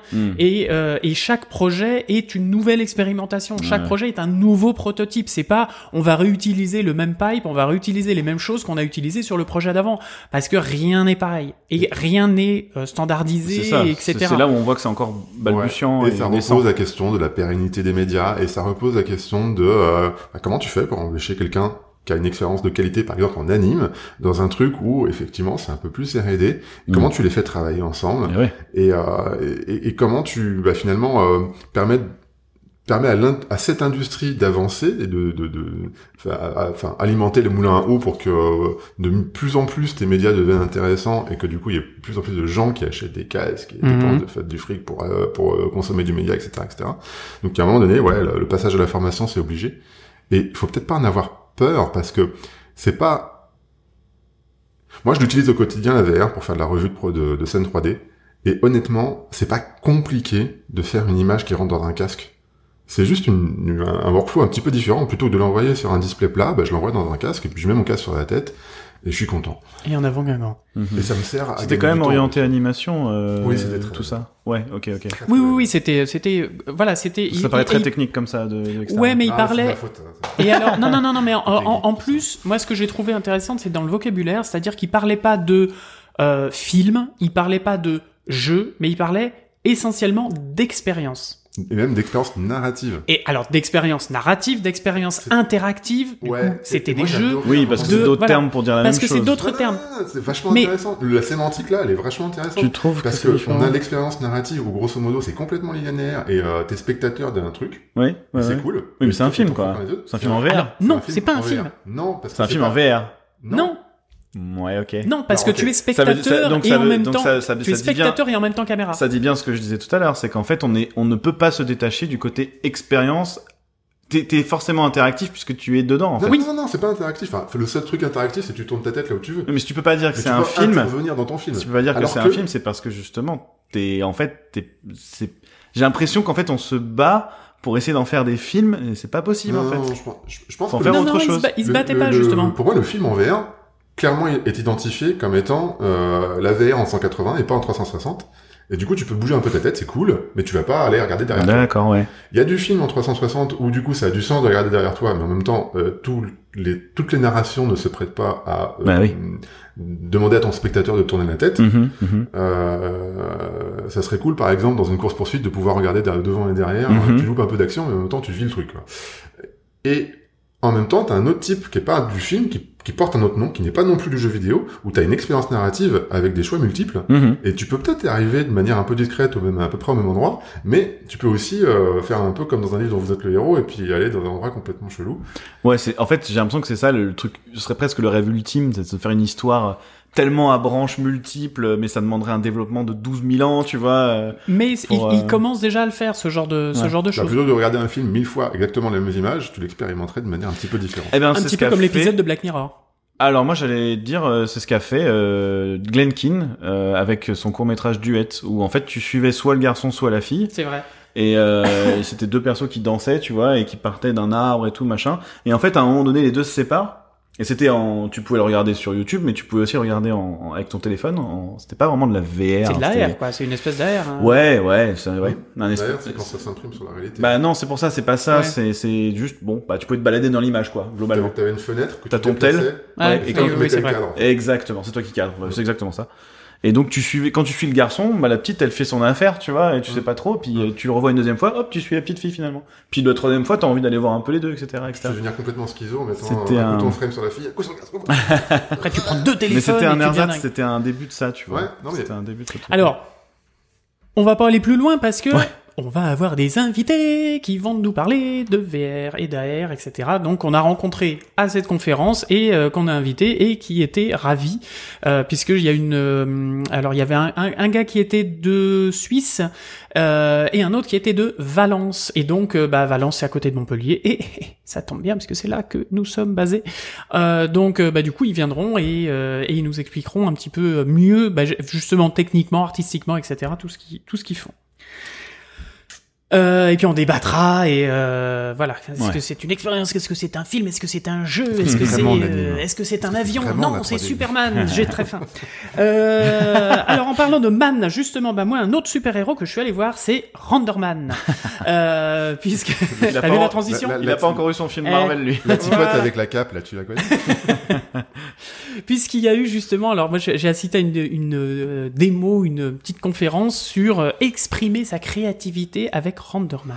Alors c'était quoi? Bah c'était le titre ronflant. Ah, le titre était ronflant, mais c'était comme d'habitude à Annecy la présentation du nouveau RenderMan. Donc là c'était le RenderMan numéro 24. Alors qu'est-ce qu'il y a? Non. Ah oui. Je suis dégoûté, il y en avait que 3 distribués et j'ai pas réussi à en avoir une. Mais je vais essayer d'en piquer une à quelqu'un pendant qu'il sera en train de dormir sur le paquet. Alors qu'est-ce qu'il y a dans RenderMan 24? Eh ben j'ai appris que par exemple, ils avaient un denoiser en intelligence artificielle. Oh, celui d'Intel par exemple? Je ne sais pas. Bah mince alors, c'est direct. Oups. Mais en tout cas que... Qu'est-ce que tu sous-entends? C'est-à-dire que c'est le même en fait ils se sont inspirés, ils l'ont acheté. Intel a développé un truc comme ça là. En fait, c'est du denoising GPU directement intégré dans les nouvelles RTX et du coup, il faut juste débloquer la feature dans ton soft et ça fait... Non mais là sauf apparemment si c'était une IA spécifique à RenderMan. Là, alors ça changerait un peu la donne. Probablement puisque c'était fait par Disney. C'était Disney Research, donc je ne sais pas. Alors oui, bon, dans ce cas-là, si c'est Disney Research, d'accord. Voilà. Je ferme ma bouche, je te laisse. Et en tout cas, il disait que le denoising se faisait 40% plus rapidement que de manière traditionnelle, alors, on va dire. Donc du coup, les mecs, c'est un petit peu mon sujet, mais vas-y. Vous savez à quoi ça sert le denoiser pour nous là au quotidien, dans la prod d'anime? Alors moi, recréer des images. Alors moi, depuis longtemps, compléter. ce qu'on me disait, c'était que c'était pour enlever le bruit de l'image, donc voilà, la nettoyer en quelque sorte. Ouais, mais sauf que là, tu cherches pas à nettoyer quelque chose qui est cracra parce que t'as zappé ton rendu. Non. En fait, tu vas lancer un certain nombre de rayons pour avoir une image à peu près potable. Tu vas lancer ton denoiser et t'auras une image parfaite parce que le denoiser avec son IA va halluciner des pixels qui manquent, grosso modo. Halluciner? Oui, halluciner, c'est le terme. D'accord, très bien. Il va imaginer, halluciner les pixels qui manquent dans ton image. Ah oui, c'est excellent. Ok. Et en fait, le truc qui est génial, c'est que tu pourrais très bien demander à ton moteur de rendu d'attendre suffisamment longtemps pour avoir une image sans bruit. Sauf qu'en fait, tu gagnes du temps en faisant ça. Bah, tu te dépenses du gigahertz de malade. Mais ton IA. Du gigahertz. Du gigahertz, pardon. CPU, oui. Des GPU, quand ils font l'image, ils font du... Ah, bref. Ça calcule. Et là, l'IA, en fait, comme elle est entraînée, elle dépense moins de gigahertz pour atteindre ce niveau de finesse dans ton image. Ah, putain, ok. Donc la conséquence, c'est quoi? Tu gagnes du temps. Tu gagnes du temps de machine, en fait. Tu gagnes du temps et de l'argent. Et de l'ensemble. Tu gagnes du temps. Ouais. C'est win-win de tous les sens. Alors, évidemment, t'as pas une image qui est juste d'un point de vue ray tracing. Tu cherches pas forcément à faire ça quand tu fais de la ligne, d'abord. Et c'est cool parce que du coup, on va pouvoir aller plus loin avec le même type de machine.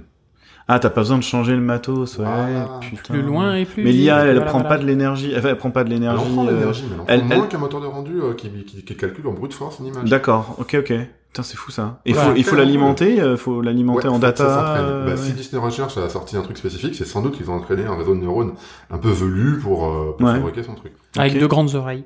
J'ai appris aussi que grâce à RenderMan 24, eh ben les âmes dans Soul, vous savez quand ils sont dans vous l'avez vu Soul, quand ils sont dans le monde des âmes, enfin quand ils sont morts, etc. Oh, spoilers. Non mais vous l'avez vu. Eh ben en fait c'était des volumétriques qui n'avaient pas de texture. C'était pas du tout du polygone, c'était vraiment... Tu parles des petits bonhommes qui n'ont pas encore trouvé leur dernière pièce pour devenir des êtres humains. C'est ça, ou quand le protagoniste est mort et du coup on a son âme... Mais c'est pas le passage dans les escaliers, dans le néant, c'est le passage dans l'espèce de paradis des âmes. C'est ça, exactement. Ok, d'accord, ouais. Et donc c'était du SSS ou... apparemment c'était comme si c'était... Comme pour les lumières volumétriques, en fait. C'est-à-dire avec comme une espèce de fog, etc. Donc il n'y avait pas de polygone en fait. Oh, wow, okay. Exactement. Donc c'était du point, comment ça s'appelle ce truc là ? Point cloud peut-être, oui, je sais pas, du cloud point. Alors je vous avoue que là il y en a qui vont nous dire mais non mais les mecs, vous êtes pas à la page et tout ça. Enfin bref, voilà. Que donc ça c'était une espèce de quelque chose. Ah, j'ai oublié le temps. Potentiellement. Donc ça, c'était pour Soul. Dans le magasin de Toy Story 4, vous vous souvenez, le magasin d'antiquité ? Elle est démentielle, cette scène. Alors, elle est démentielle. Est-ce que vous savez combien est-ce qu'il y avait de props dedans ? Combien est-ce qu'il y avait d'assets que RenderMan 24 a pu calculer ? Alors, grâce à RenderMan 24 et grâce à USD, à la technologie USD, très certainement, on fera une émission dessus. USD, tu veux dire ? Oui. Ouais, d'accord. Oui, excuse-moi. Donc, je pense qu'il y avait un peu d'instance, quand même. Oui, mais potentiellement. Mais la scène devait être balèze, et surtout, il y avait beaucoup d'interréflexions dans tous les sens. Il y avait beaucoup de transmissions, parce qu'il y avait beaucoup de trucs en verre, avec des tasses. On est d'accord, mais il y avait plus de... Ça devait être une scène de malade à rendre. Il y avait plus de 10 000 assets, 10 000 props. Ah, voilà. Ouais. Donc voilà, mais que les poser les uns les ouais, j'imagine ça doit être je pense qu'il y a eu un peu d'Houdini quand même là par là-dessus. Je me demande quelle taille ça fait une base de données pareille en termes de poids fichier. Alors justement en termes de poids, de rapidité de calcul, etc. Dans RenderMan 24, il y a une fonction qui s'appelle le Live Stats, qui te permet de voir en temps réel donc les statistiques de ta scène, de voir combien t'as de polygones affichés. Alors bon, ça vous allez me dire oui mais ça on l'a déjà, oui. Merci. Oui, mais justement tout ce qui est la vitesse de rendu, la vitesse de oui. Oui, non mais bien sûr. Non mais enfin en tout cas, il y a beaucoup de stats qui sont faits, ils ont fait un gros boulot là-dessus pour avoir des retours sur la lourdeur des scènes. Attends, tu veux dire qu'ils ont attendu RenderMan 24 pour le faire ? Non, mais en tout cas, alors ils ont pas attendu RenderMan 24 pour le faire, parce que pour le faire en retour et d'avoir un backlog qui te dit voilà, ça marche comme ça. Mais là c'est le côté live, c'est-à-dire que tu bouges quelque chose et tu vois effectivement sur quoi tu joues pour alléger ta scène, etc. Exactement. Éventuellement des systèmes de d'instance ou bitmapping ce genre de choses. Alors il n'est pas rentré dans le détail l'ami Dylan qui présente systématiquement RenderMan. Moi ça fait 10 ans que j'y vais et ça fait 10 ans que j'y vais et 10 ans que c'est le même. Donc et puis il bouge pas, il doit être conservé dans le formal. Mais en tout cas, il est adorable. 24. Hein ? RenderMan 24. 24 ouais. Je crois que c'est le même depuis 24 ans. Je ne sais pas, mais en tout cas, ça fait 20 ans. Et il a fêté ses 20 ans de boîte il manque 4 camarades. Il lui manque 4 et puis ils utilisent aussi un procédé qui s'appelle le XPU, c'est-à-dire qui va mixer le GPU et le CPU. Ah ça c'est le nouveau truc maintenant. C'est le nouveau truc. On va mettre X partout. Exactement. Pour mixer les techniques quoi. Exactement. Non mais ça se fait pas déjà dans d'autres moteurs de rendu ? Alors ça se fait déjà, mais en tout cas là ils arrivent à faire ça. Enfin c'est ce qu'il nous a expliqué et que du coup c'était 9 fois plus rapide que le RIS, donc l'ancien système avec lequel qu'ils utilisaient pour rendre leur scène et calculer Piper, tout ça. RIS, on en avait déjà parlé du RIS, mais du coup ils ne l'utiliseront plus. En fait. Hein ? Ils sont à fond optimisation. Oui, ils sont à fond optimisation, exactement. Les stats, plus le dynoiser, plus ça, là. Ouais. XPU, ouais. Du coup, ça veut dire qu'ils sont en train de se préparer leur pipe pour les prochains écrans 8K, je sais pas quoi, HD. Ouais, je vois pas de quoi tu parles. En même temps, tu parlais de films, tu parles de Toy Story 4 et tout, enfin, c'est pas tout nouveau non plus, quoi. Non, mais il parlait aussi de, par exemple, par rapport à RenderMan 24, de Luca. Et il prenait comme exemple justement Luca pour trop bien. Pour la stylisation et un truc que alors je ne sais pas si vous l'avez remarqué, mais la stylisation par exemple de la foam, donc de la l'écume, merci, de la mousse, de l'écume sur les vagues, enfin via les vagues et sur la plage, ou quand il y avait un bateau qui avance, et ça fait un petit peu comme dans les justement les dessins animés japonais, les Ghibli, etc., où on a une espèce de d'écume derrière, de mouvement à l'arrière du bateau, avec des ovoïdes derrière qui font, et donc ils ont reconstruit tout ça, ils ont refait ce genre de choses via de la texture. avec RenderMan 24. Et c'était assez impressionnant, et c'est vrai que je ne l'avais pas remarqué. Oh oui, et une fois qu'on le remarque, et on fait « Ah ouais, quand même, putain, ils sont allés jusque-là ». Donc c'est... Oui, parce que tu dis c'est fait avec de la texture, mais ça ressemble pas à Wind Waker, ça ressemble à de la vraie 3D, ça ressemble à de l'eau qui tourne, quoi. Et c'est de la 3D, bon, c'est vraiment de la 3D. Enfin, voilà, j'irai voir ça. Quelle est la collaboration qu'il y a entre je sais pas, les gens qui font l'animation de la mer chez Pixar et puis RenderMan directement, qui met une feature à l'intérieur d'un outil Ah bah parce qu'ils en avaient besoin, donc ils ont demandé aux gars, puis les gars de RenderMan, ils ont fait bah oui, on va vous le faire les cocos. Pourquoi ça te choque? C'est quand même leur truc à eux. C'est juste pour savoir. Parce que je rappelle que RenderMan sort de chez Pixar. Est-ce que non, mais t'as grosso modo t'as l'équipe de dev et t'as l'équipe de prod. Oui. Et à quel endroit tu mets l'effort? Soit c'est l'équipe de prod qui se dit bon bah va sortir un peu les. Oui. Alors justement parce que c'était. Et ensuite tu demandes éventuellement des devs de reprendre le flambeau. Et en fait moi ce qui m'intéresse de savoir c'est à quel endroit tu, enfin comment tu conçois en fait la spécificité d'une telle feature à l'intérieur d'un RenderMan 24 et qu'ensuite tu donnes au mass market, parce que finalement tu le vends, parce que c'est un modèle économique pour payer les gens qui font la recherche. Et c'est exactement ce qu'il expliquait, c'est-à-dire que là, le moteur de rendu était orienté par rapport à la stylisation que voulaient les réalisateurs pour tel ou tel film. Donc c'est pour ça qu'il parlait, il prenait plusieurs exemples, il prenait Luca, il prenait Toy Story 4, il prenait Soul, parce que on a besoin de ça les gars. Comment on va pouvoir faire? Nous, on veut ça au niveau de notre narration, au niveau de notre visuel. Comment est-ce qu'on peut faire techniquement pour l'intégrer à RenderMan, au moteur de rendu, et pour le gérer, pour pouvoir le gérer au niveau des matériaux, au niveau de la lumière, etc. Et des effets et de l'intégration avec les autres outils du style Houdini, par exemple, puisqu'il expliquait que la simulation de la mer, justement, avec les vagues, l'eau était faite sous Houdini, mais l'écume était faite via RenderMan. Donc avec des interactions avec Houdini, mais il y avait un pont et qu'il fallait que ça communique entre les deux, mais qu'en même temps il y ait cette stylisation un petit peu à la Ghibli. Donc tout ça mis ensemble, justement, il expliquait que c'était vraiment, et pour le coup, le terme ronflant de tout à l'heure, exprimer sa créativité avec RenderMan, c'était vraiment, oui, je veux faire ça en termes créatifs, je le demande à l'équipe de dev. Donc c'est vraiment ce qui demandait. Okay. Tu dépasses la technique et tu fais un truc magique. Moi, je trouve ça merveilleux. Mais c'est formidable. Talent, et effectivement, bien sûr. On en avait parlé dans Piper justement. On en parle Piper, beaucoup de ça. Piper, ça m'a mis sur le cul. L'émission est disponible à nos patriotes si vous avez envie de l'écouter, puisque pour ceux qui ne sont pas patriotes, ils ne le savent peut-être pas.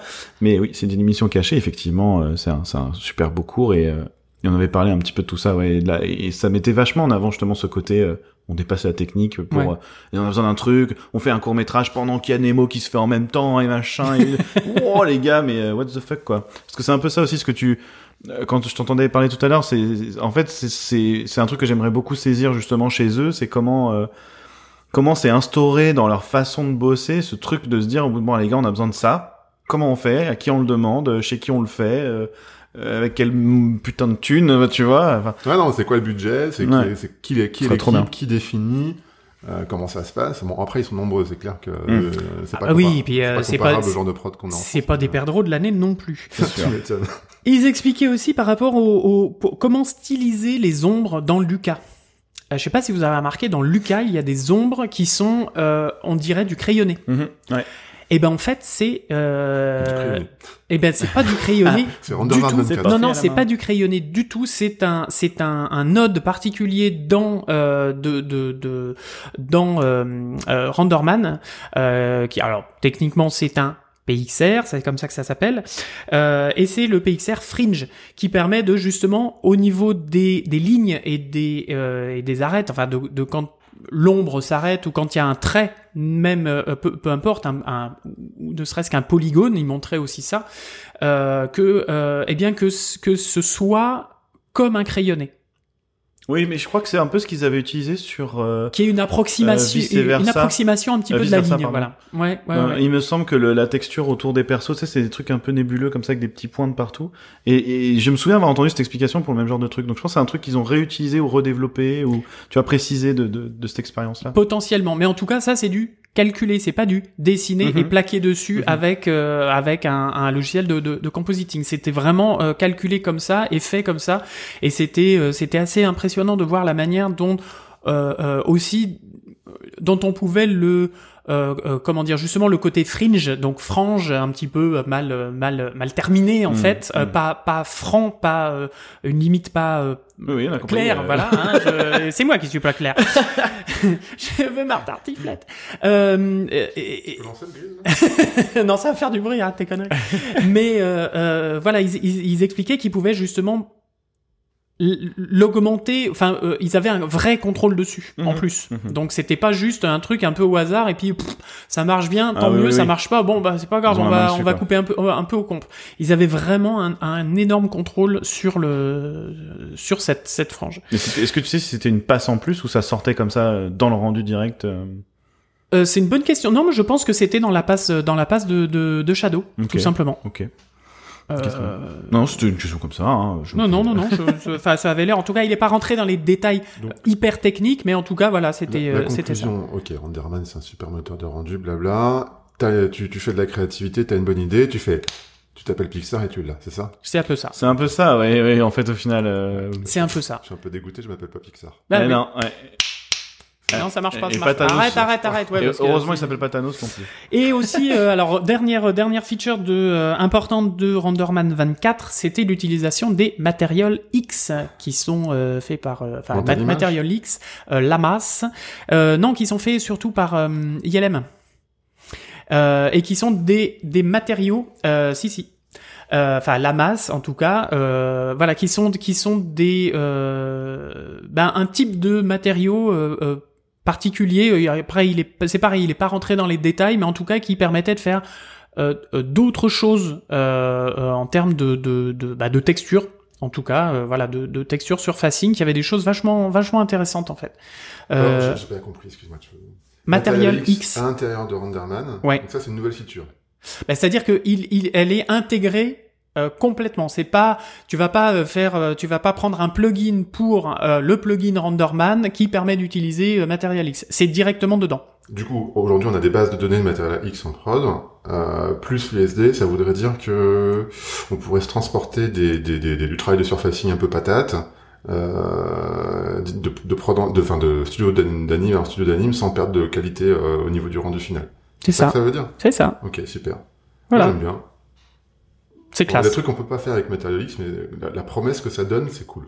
Oui, mais en tout cas, voilà, quand tu les utilises... C'est la mise en place d'un standard qui permet à tous les moteurs de rendu, à un moment donné, le jour où ils les intégreront, d'être capable d'avoir exactement le même aspect d'un moteur de rendu à un autre.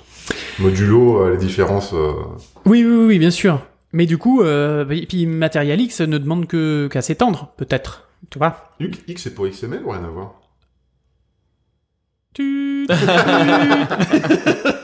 On demandera bien évidemment aux gens de chez ILM quand ils viendront, hein les gars. Bon, c'était une conf vraiment remplie quoi. Vraiment, ouais. C'était toujours intéressant avec un petit court métrage rigolo, un petit truc, beaucoup d'humour et j'avais l'impression beaucoup d'humour et quand même d'humilité. D'accord. Ouais. Ouais. Il y avait quand même et puis fier quand même. Ils peuvent, sans déconner. Bah oui, bien sûr. On vous met en URL toute la doc et la spec du MaterialX pour que si jamais ça vous intéresse, de l'USD également, de RenderMan 24 pour ceux que ça intéresse. Mais oui, on mettra ça aussi. Très bien. C'est parfait, c'est beau. Après quoi? Voilà. Et après quoi? Ah bah oui, après oui. Ah bah après je suis allé c'est encore moi hein, qui m'y suis collé, mais je suis allé voir une conférence sur l'ONF. Alors ça n'a oui, l'Office national des forêts. Non, pas du tout. L'organisation.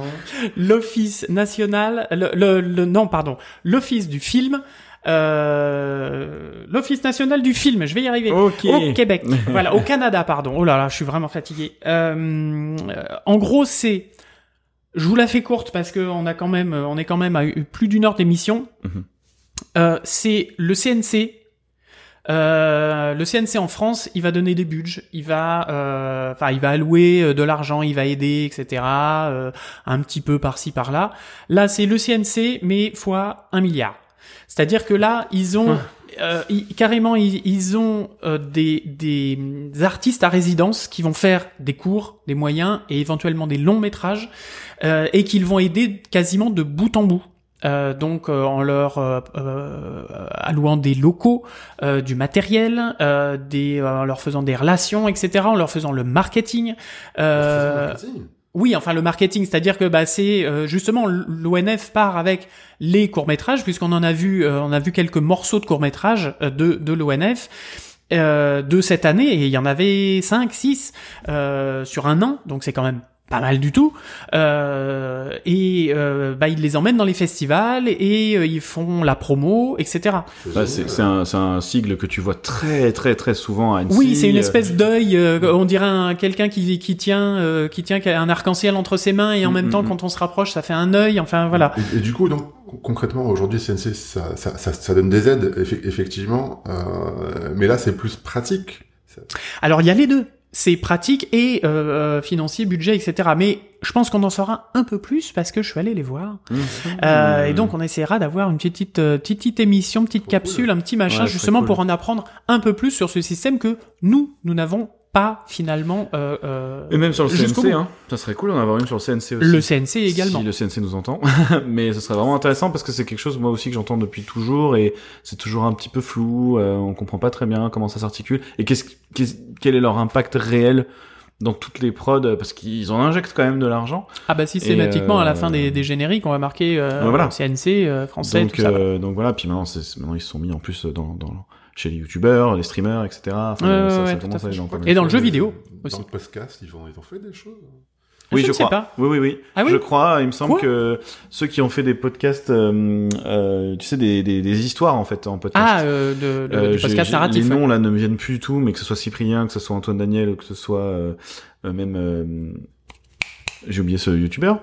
In the Panda, je suis pas sûr qu'ils étaient tous les trois, je suis pas en train de dire qu'ils ont été financés par CNC, j'en ai absolument aucune idée, mais il me semble avoir vu que dans ces podcasts-là, ça pouvait arriver, ça commençait à mettre un petit peu YouTube le pied à l'étrier. Podcast. Attention. Hein. Podcast. D'accord, ok. Ouais, c'est uniquement. On ira les voir au stand du MIFA. Mais c'est vrai qu'en même temps, c'est censé être le centre national de la cinématographie. C'est ce que j'allais dire, c'est plus de l'image, normalement. S'il n'y a pas d'image, c'est un peu chelou. Et en même temps, ils font du jeu vidéo. Je dis peut-être de la grosse merde, veto là-dessus. On ira les voir au MIFA. Donc justement, voilà. Donc l'ONF, je pense qu'on aura un petit peu plus de précision quand on les aura avec nous, ces amis.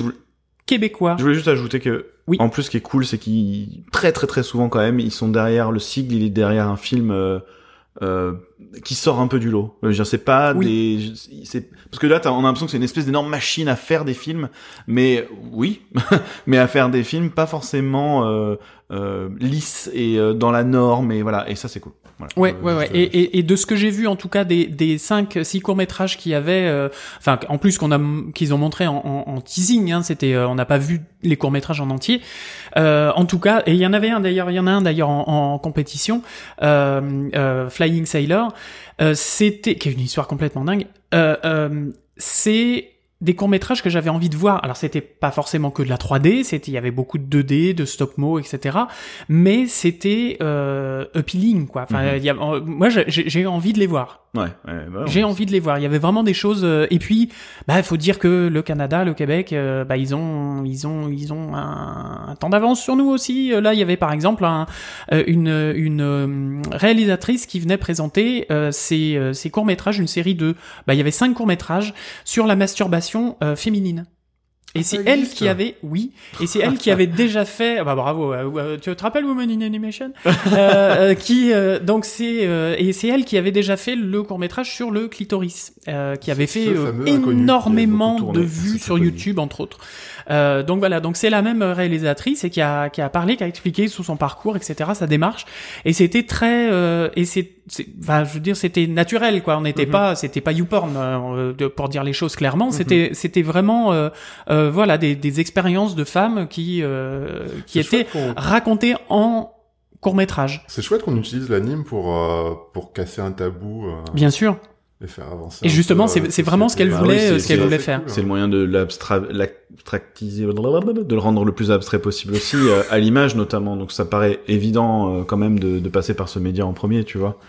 que d'abord passer direct par un docu où tu te prends tout dans la tronche. Il faut avoir le culot de le faire, et puis en plus ça fait trois courts-métrages qu'elle fait sur la thématique. 5 ouais. Donc 5 qu'elle fait sur la thématique, du coup elle s'inscrit dans cette démarche-là, et donc, il faut avoir les ovaires pour le faire. C'est clair, c'est clair. C'est joliment dit. Donc voilà, ça c'était l'ONF.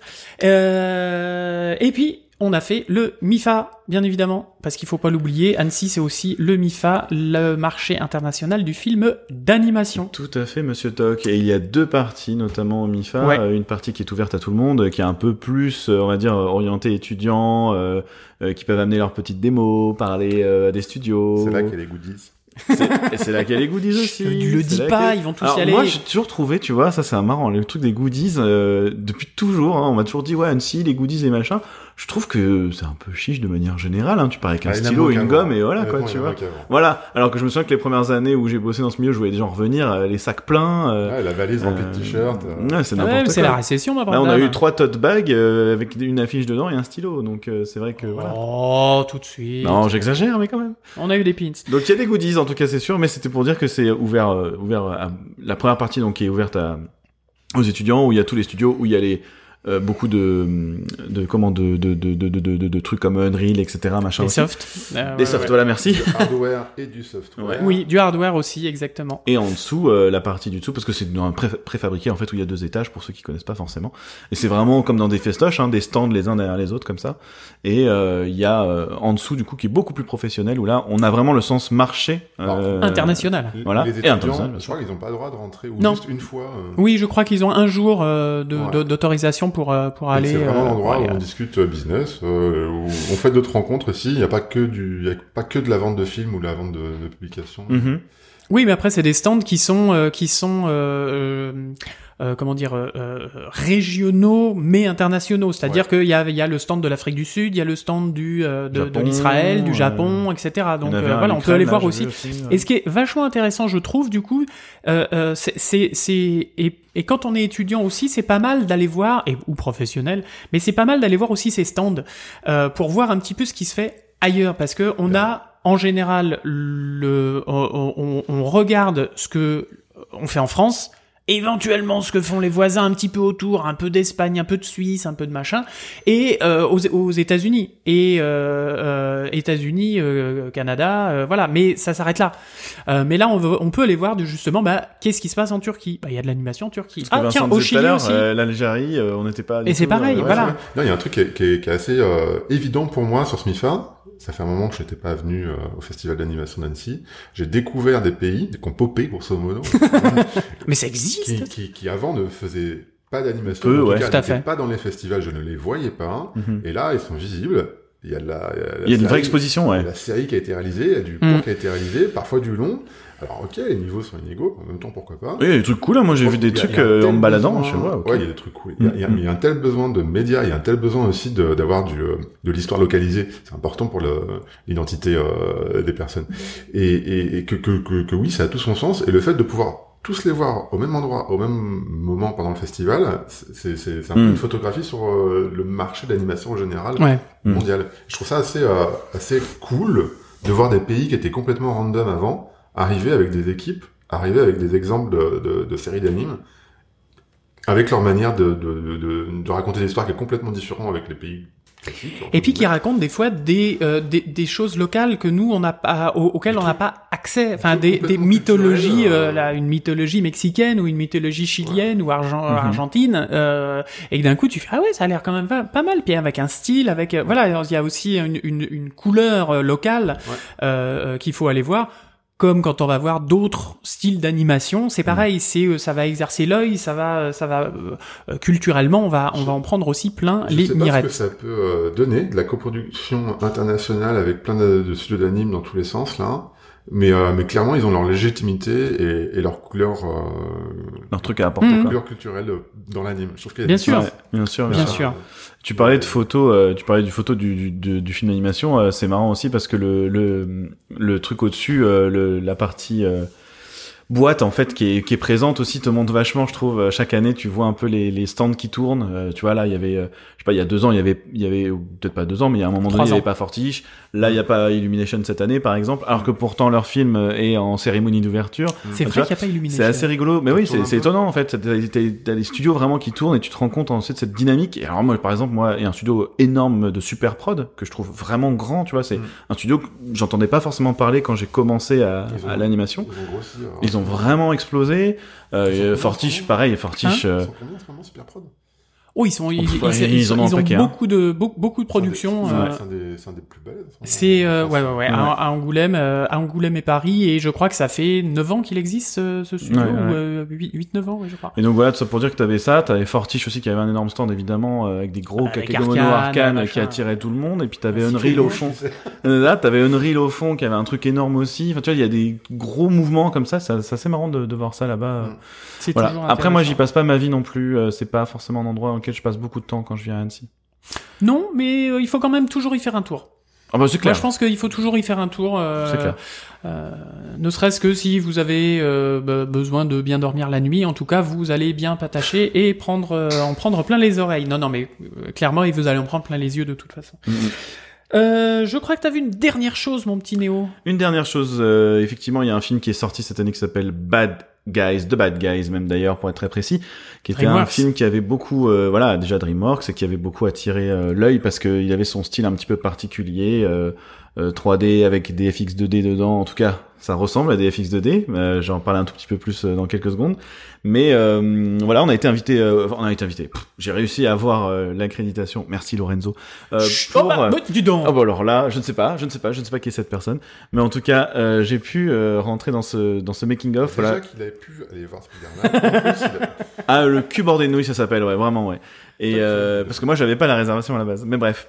Donc je rentre dans ce truc 1h30 de making of où ils sont vraiment allés en détail. Ouais, en plus c'était vraiment cool. C'est ce que je disais en sortant, hein, c'était même presque plus cool que Spider-Man finalement pour des gens pour des gens du milieu. Ouais, c'est vraiment très péteux. Ouais. Il n'aura pas de tartiflette, hein, je vous le dis tout de suite. Hein, les bipèdes, il va manger 3 chips et puis c'est bon, il va aller au lit. J'ai des noix et une nectarine, ça ira. Mais ça y est, c'est la fin, on craque. Mais tout ça pour dire que ouais, donc c'était 1h30 vraiment super super cool dans le détail de toute la fabrication et de ce que j'ai aimé, tu vois, c'est que c'était pas oui alors voilà on a fait de la pré-prod et puis après on a fait du storyboard et après machin. C'était vraiment axé sur la façon de faire ce projet en particulier, développer le visuel parce qu'il y a un côté où les décors derrière sont très 2D. Ils perdent du détail en fait sur la profondeur. Ils ont beaucoup mis l'accent là-dessus sur l'importance d'apporter du détail dans la texture, dans la lumière, dans l'information que tu donnes, dans les traits, dans les machins. Vraiment, ils ont vraiment essayé de faire beaucoup de contrastes en fait dans leur image de base. Donc on a vu les premiers tests comme ça qui sont sortis et tout. Et puis évidemment le comparo design en fait première planche artistique. Et premier rendu et en fait putain ouais ils ont réussi à trouver un truc qui colle vraiment c'est très très proche au point qu'ils disaient même que le réal des fois rentrait dans la pièce il fait oh elle est trop bien cette peinture et puis d'un coup ça se mettait à bouger il disait oh putain qu'est-ce qui se passe tu vois ça m'a beaucoup fait rire et voilà donc on a vu toutes les étapes comme ça notamment donc les FX 2D dont je parlais qui n'étaient pas en fait des FX 2D mais complètement rendus bien de la 3D ouais alors il y a quand même quelqu'un qui a fait une base 2D c'est-à-dire qui dessinait en fait par exemple pour un pneu qui dérape tu vois il dessinait plusieurs shapes de fumée et tout, qui dessinaient d'ailleurs en vert et en rouge pour pouvoir justement jouer après sur la couleur, l'opacité, etc., machin, et pouvoir les mixer entre elles. Et donc ils avaient développé tout ce truc pour pouvoir le sortir directement du rendu. Il n'y a pas forcément une passe de compo pour acheter les FX par-dessus. Un peu comme les FX qu'on a dans le jeu vidéo, avec des plates qui te mettent des sprites. Ça avait pas l'air d'être des sprites pour autant. Parce que il y avait vraiment l'impression d'avoir un truc volumétrique en plus par moment, c'était assez surprenant. Et ils avaient en plus du coup développé par-dessus un système pour, par exemple, faire disparaître la fumée en croppant la forme, la forme se découpe et ça disparaît comme de l'animation 2D justement quand on fait de la fumée comme ça. Et ça disparaît pas juste en opacité 100% à zéro comme ça. Et donc voilà, ils étaient très fiers de raconter un petit peu tout ça. On avait toute une équipe. Et puis alors ils nous ont montré une séquence moi qui m'a complètement bluffé. Alors je suis désolé. Jorge, je ne sais pas comment on devrait exactement le prononcer, et son nom de famille je ne l'ai plus parce que c'était juste avant qu'on arrive pour le podcast. Mais c'était un gars qui a fait une séquence dans ce film. Pour ceux qui l'ont vu, c'est la nana qui ressemble d'ailleurs à Gwen Stacy dans Spider-Man, là, qui a une capuche et qui rentre dans une espèce de prison. La gouverneure.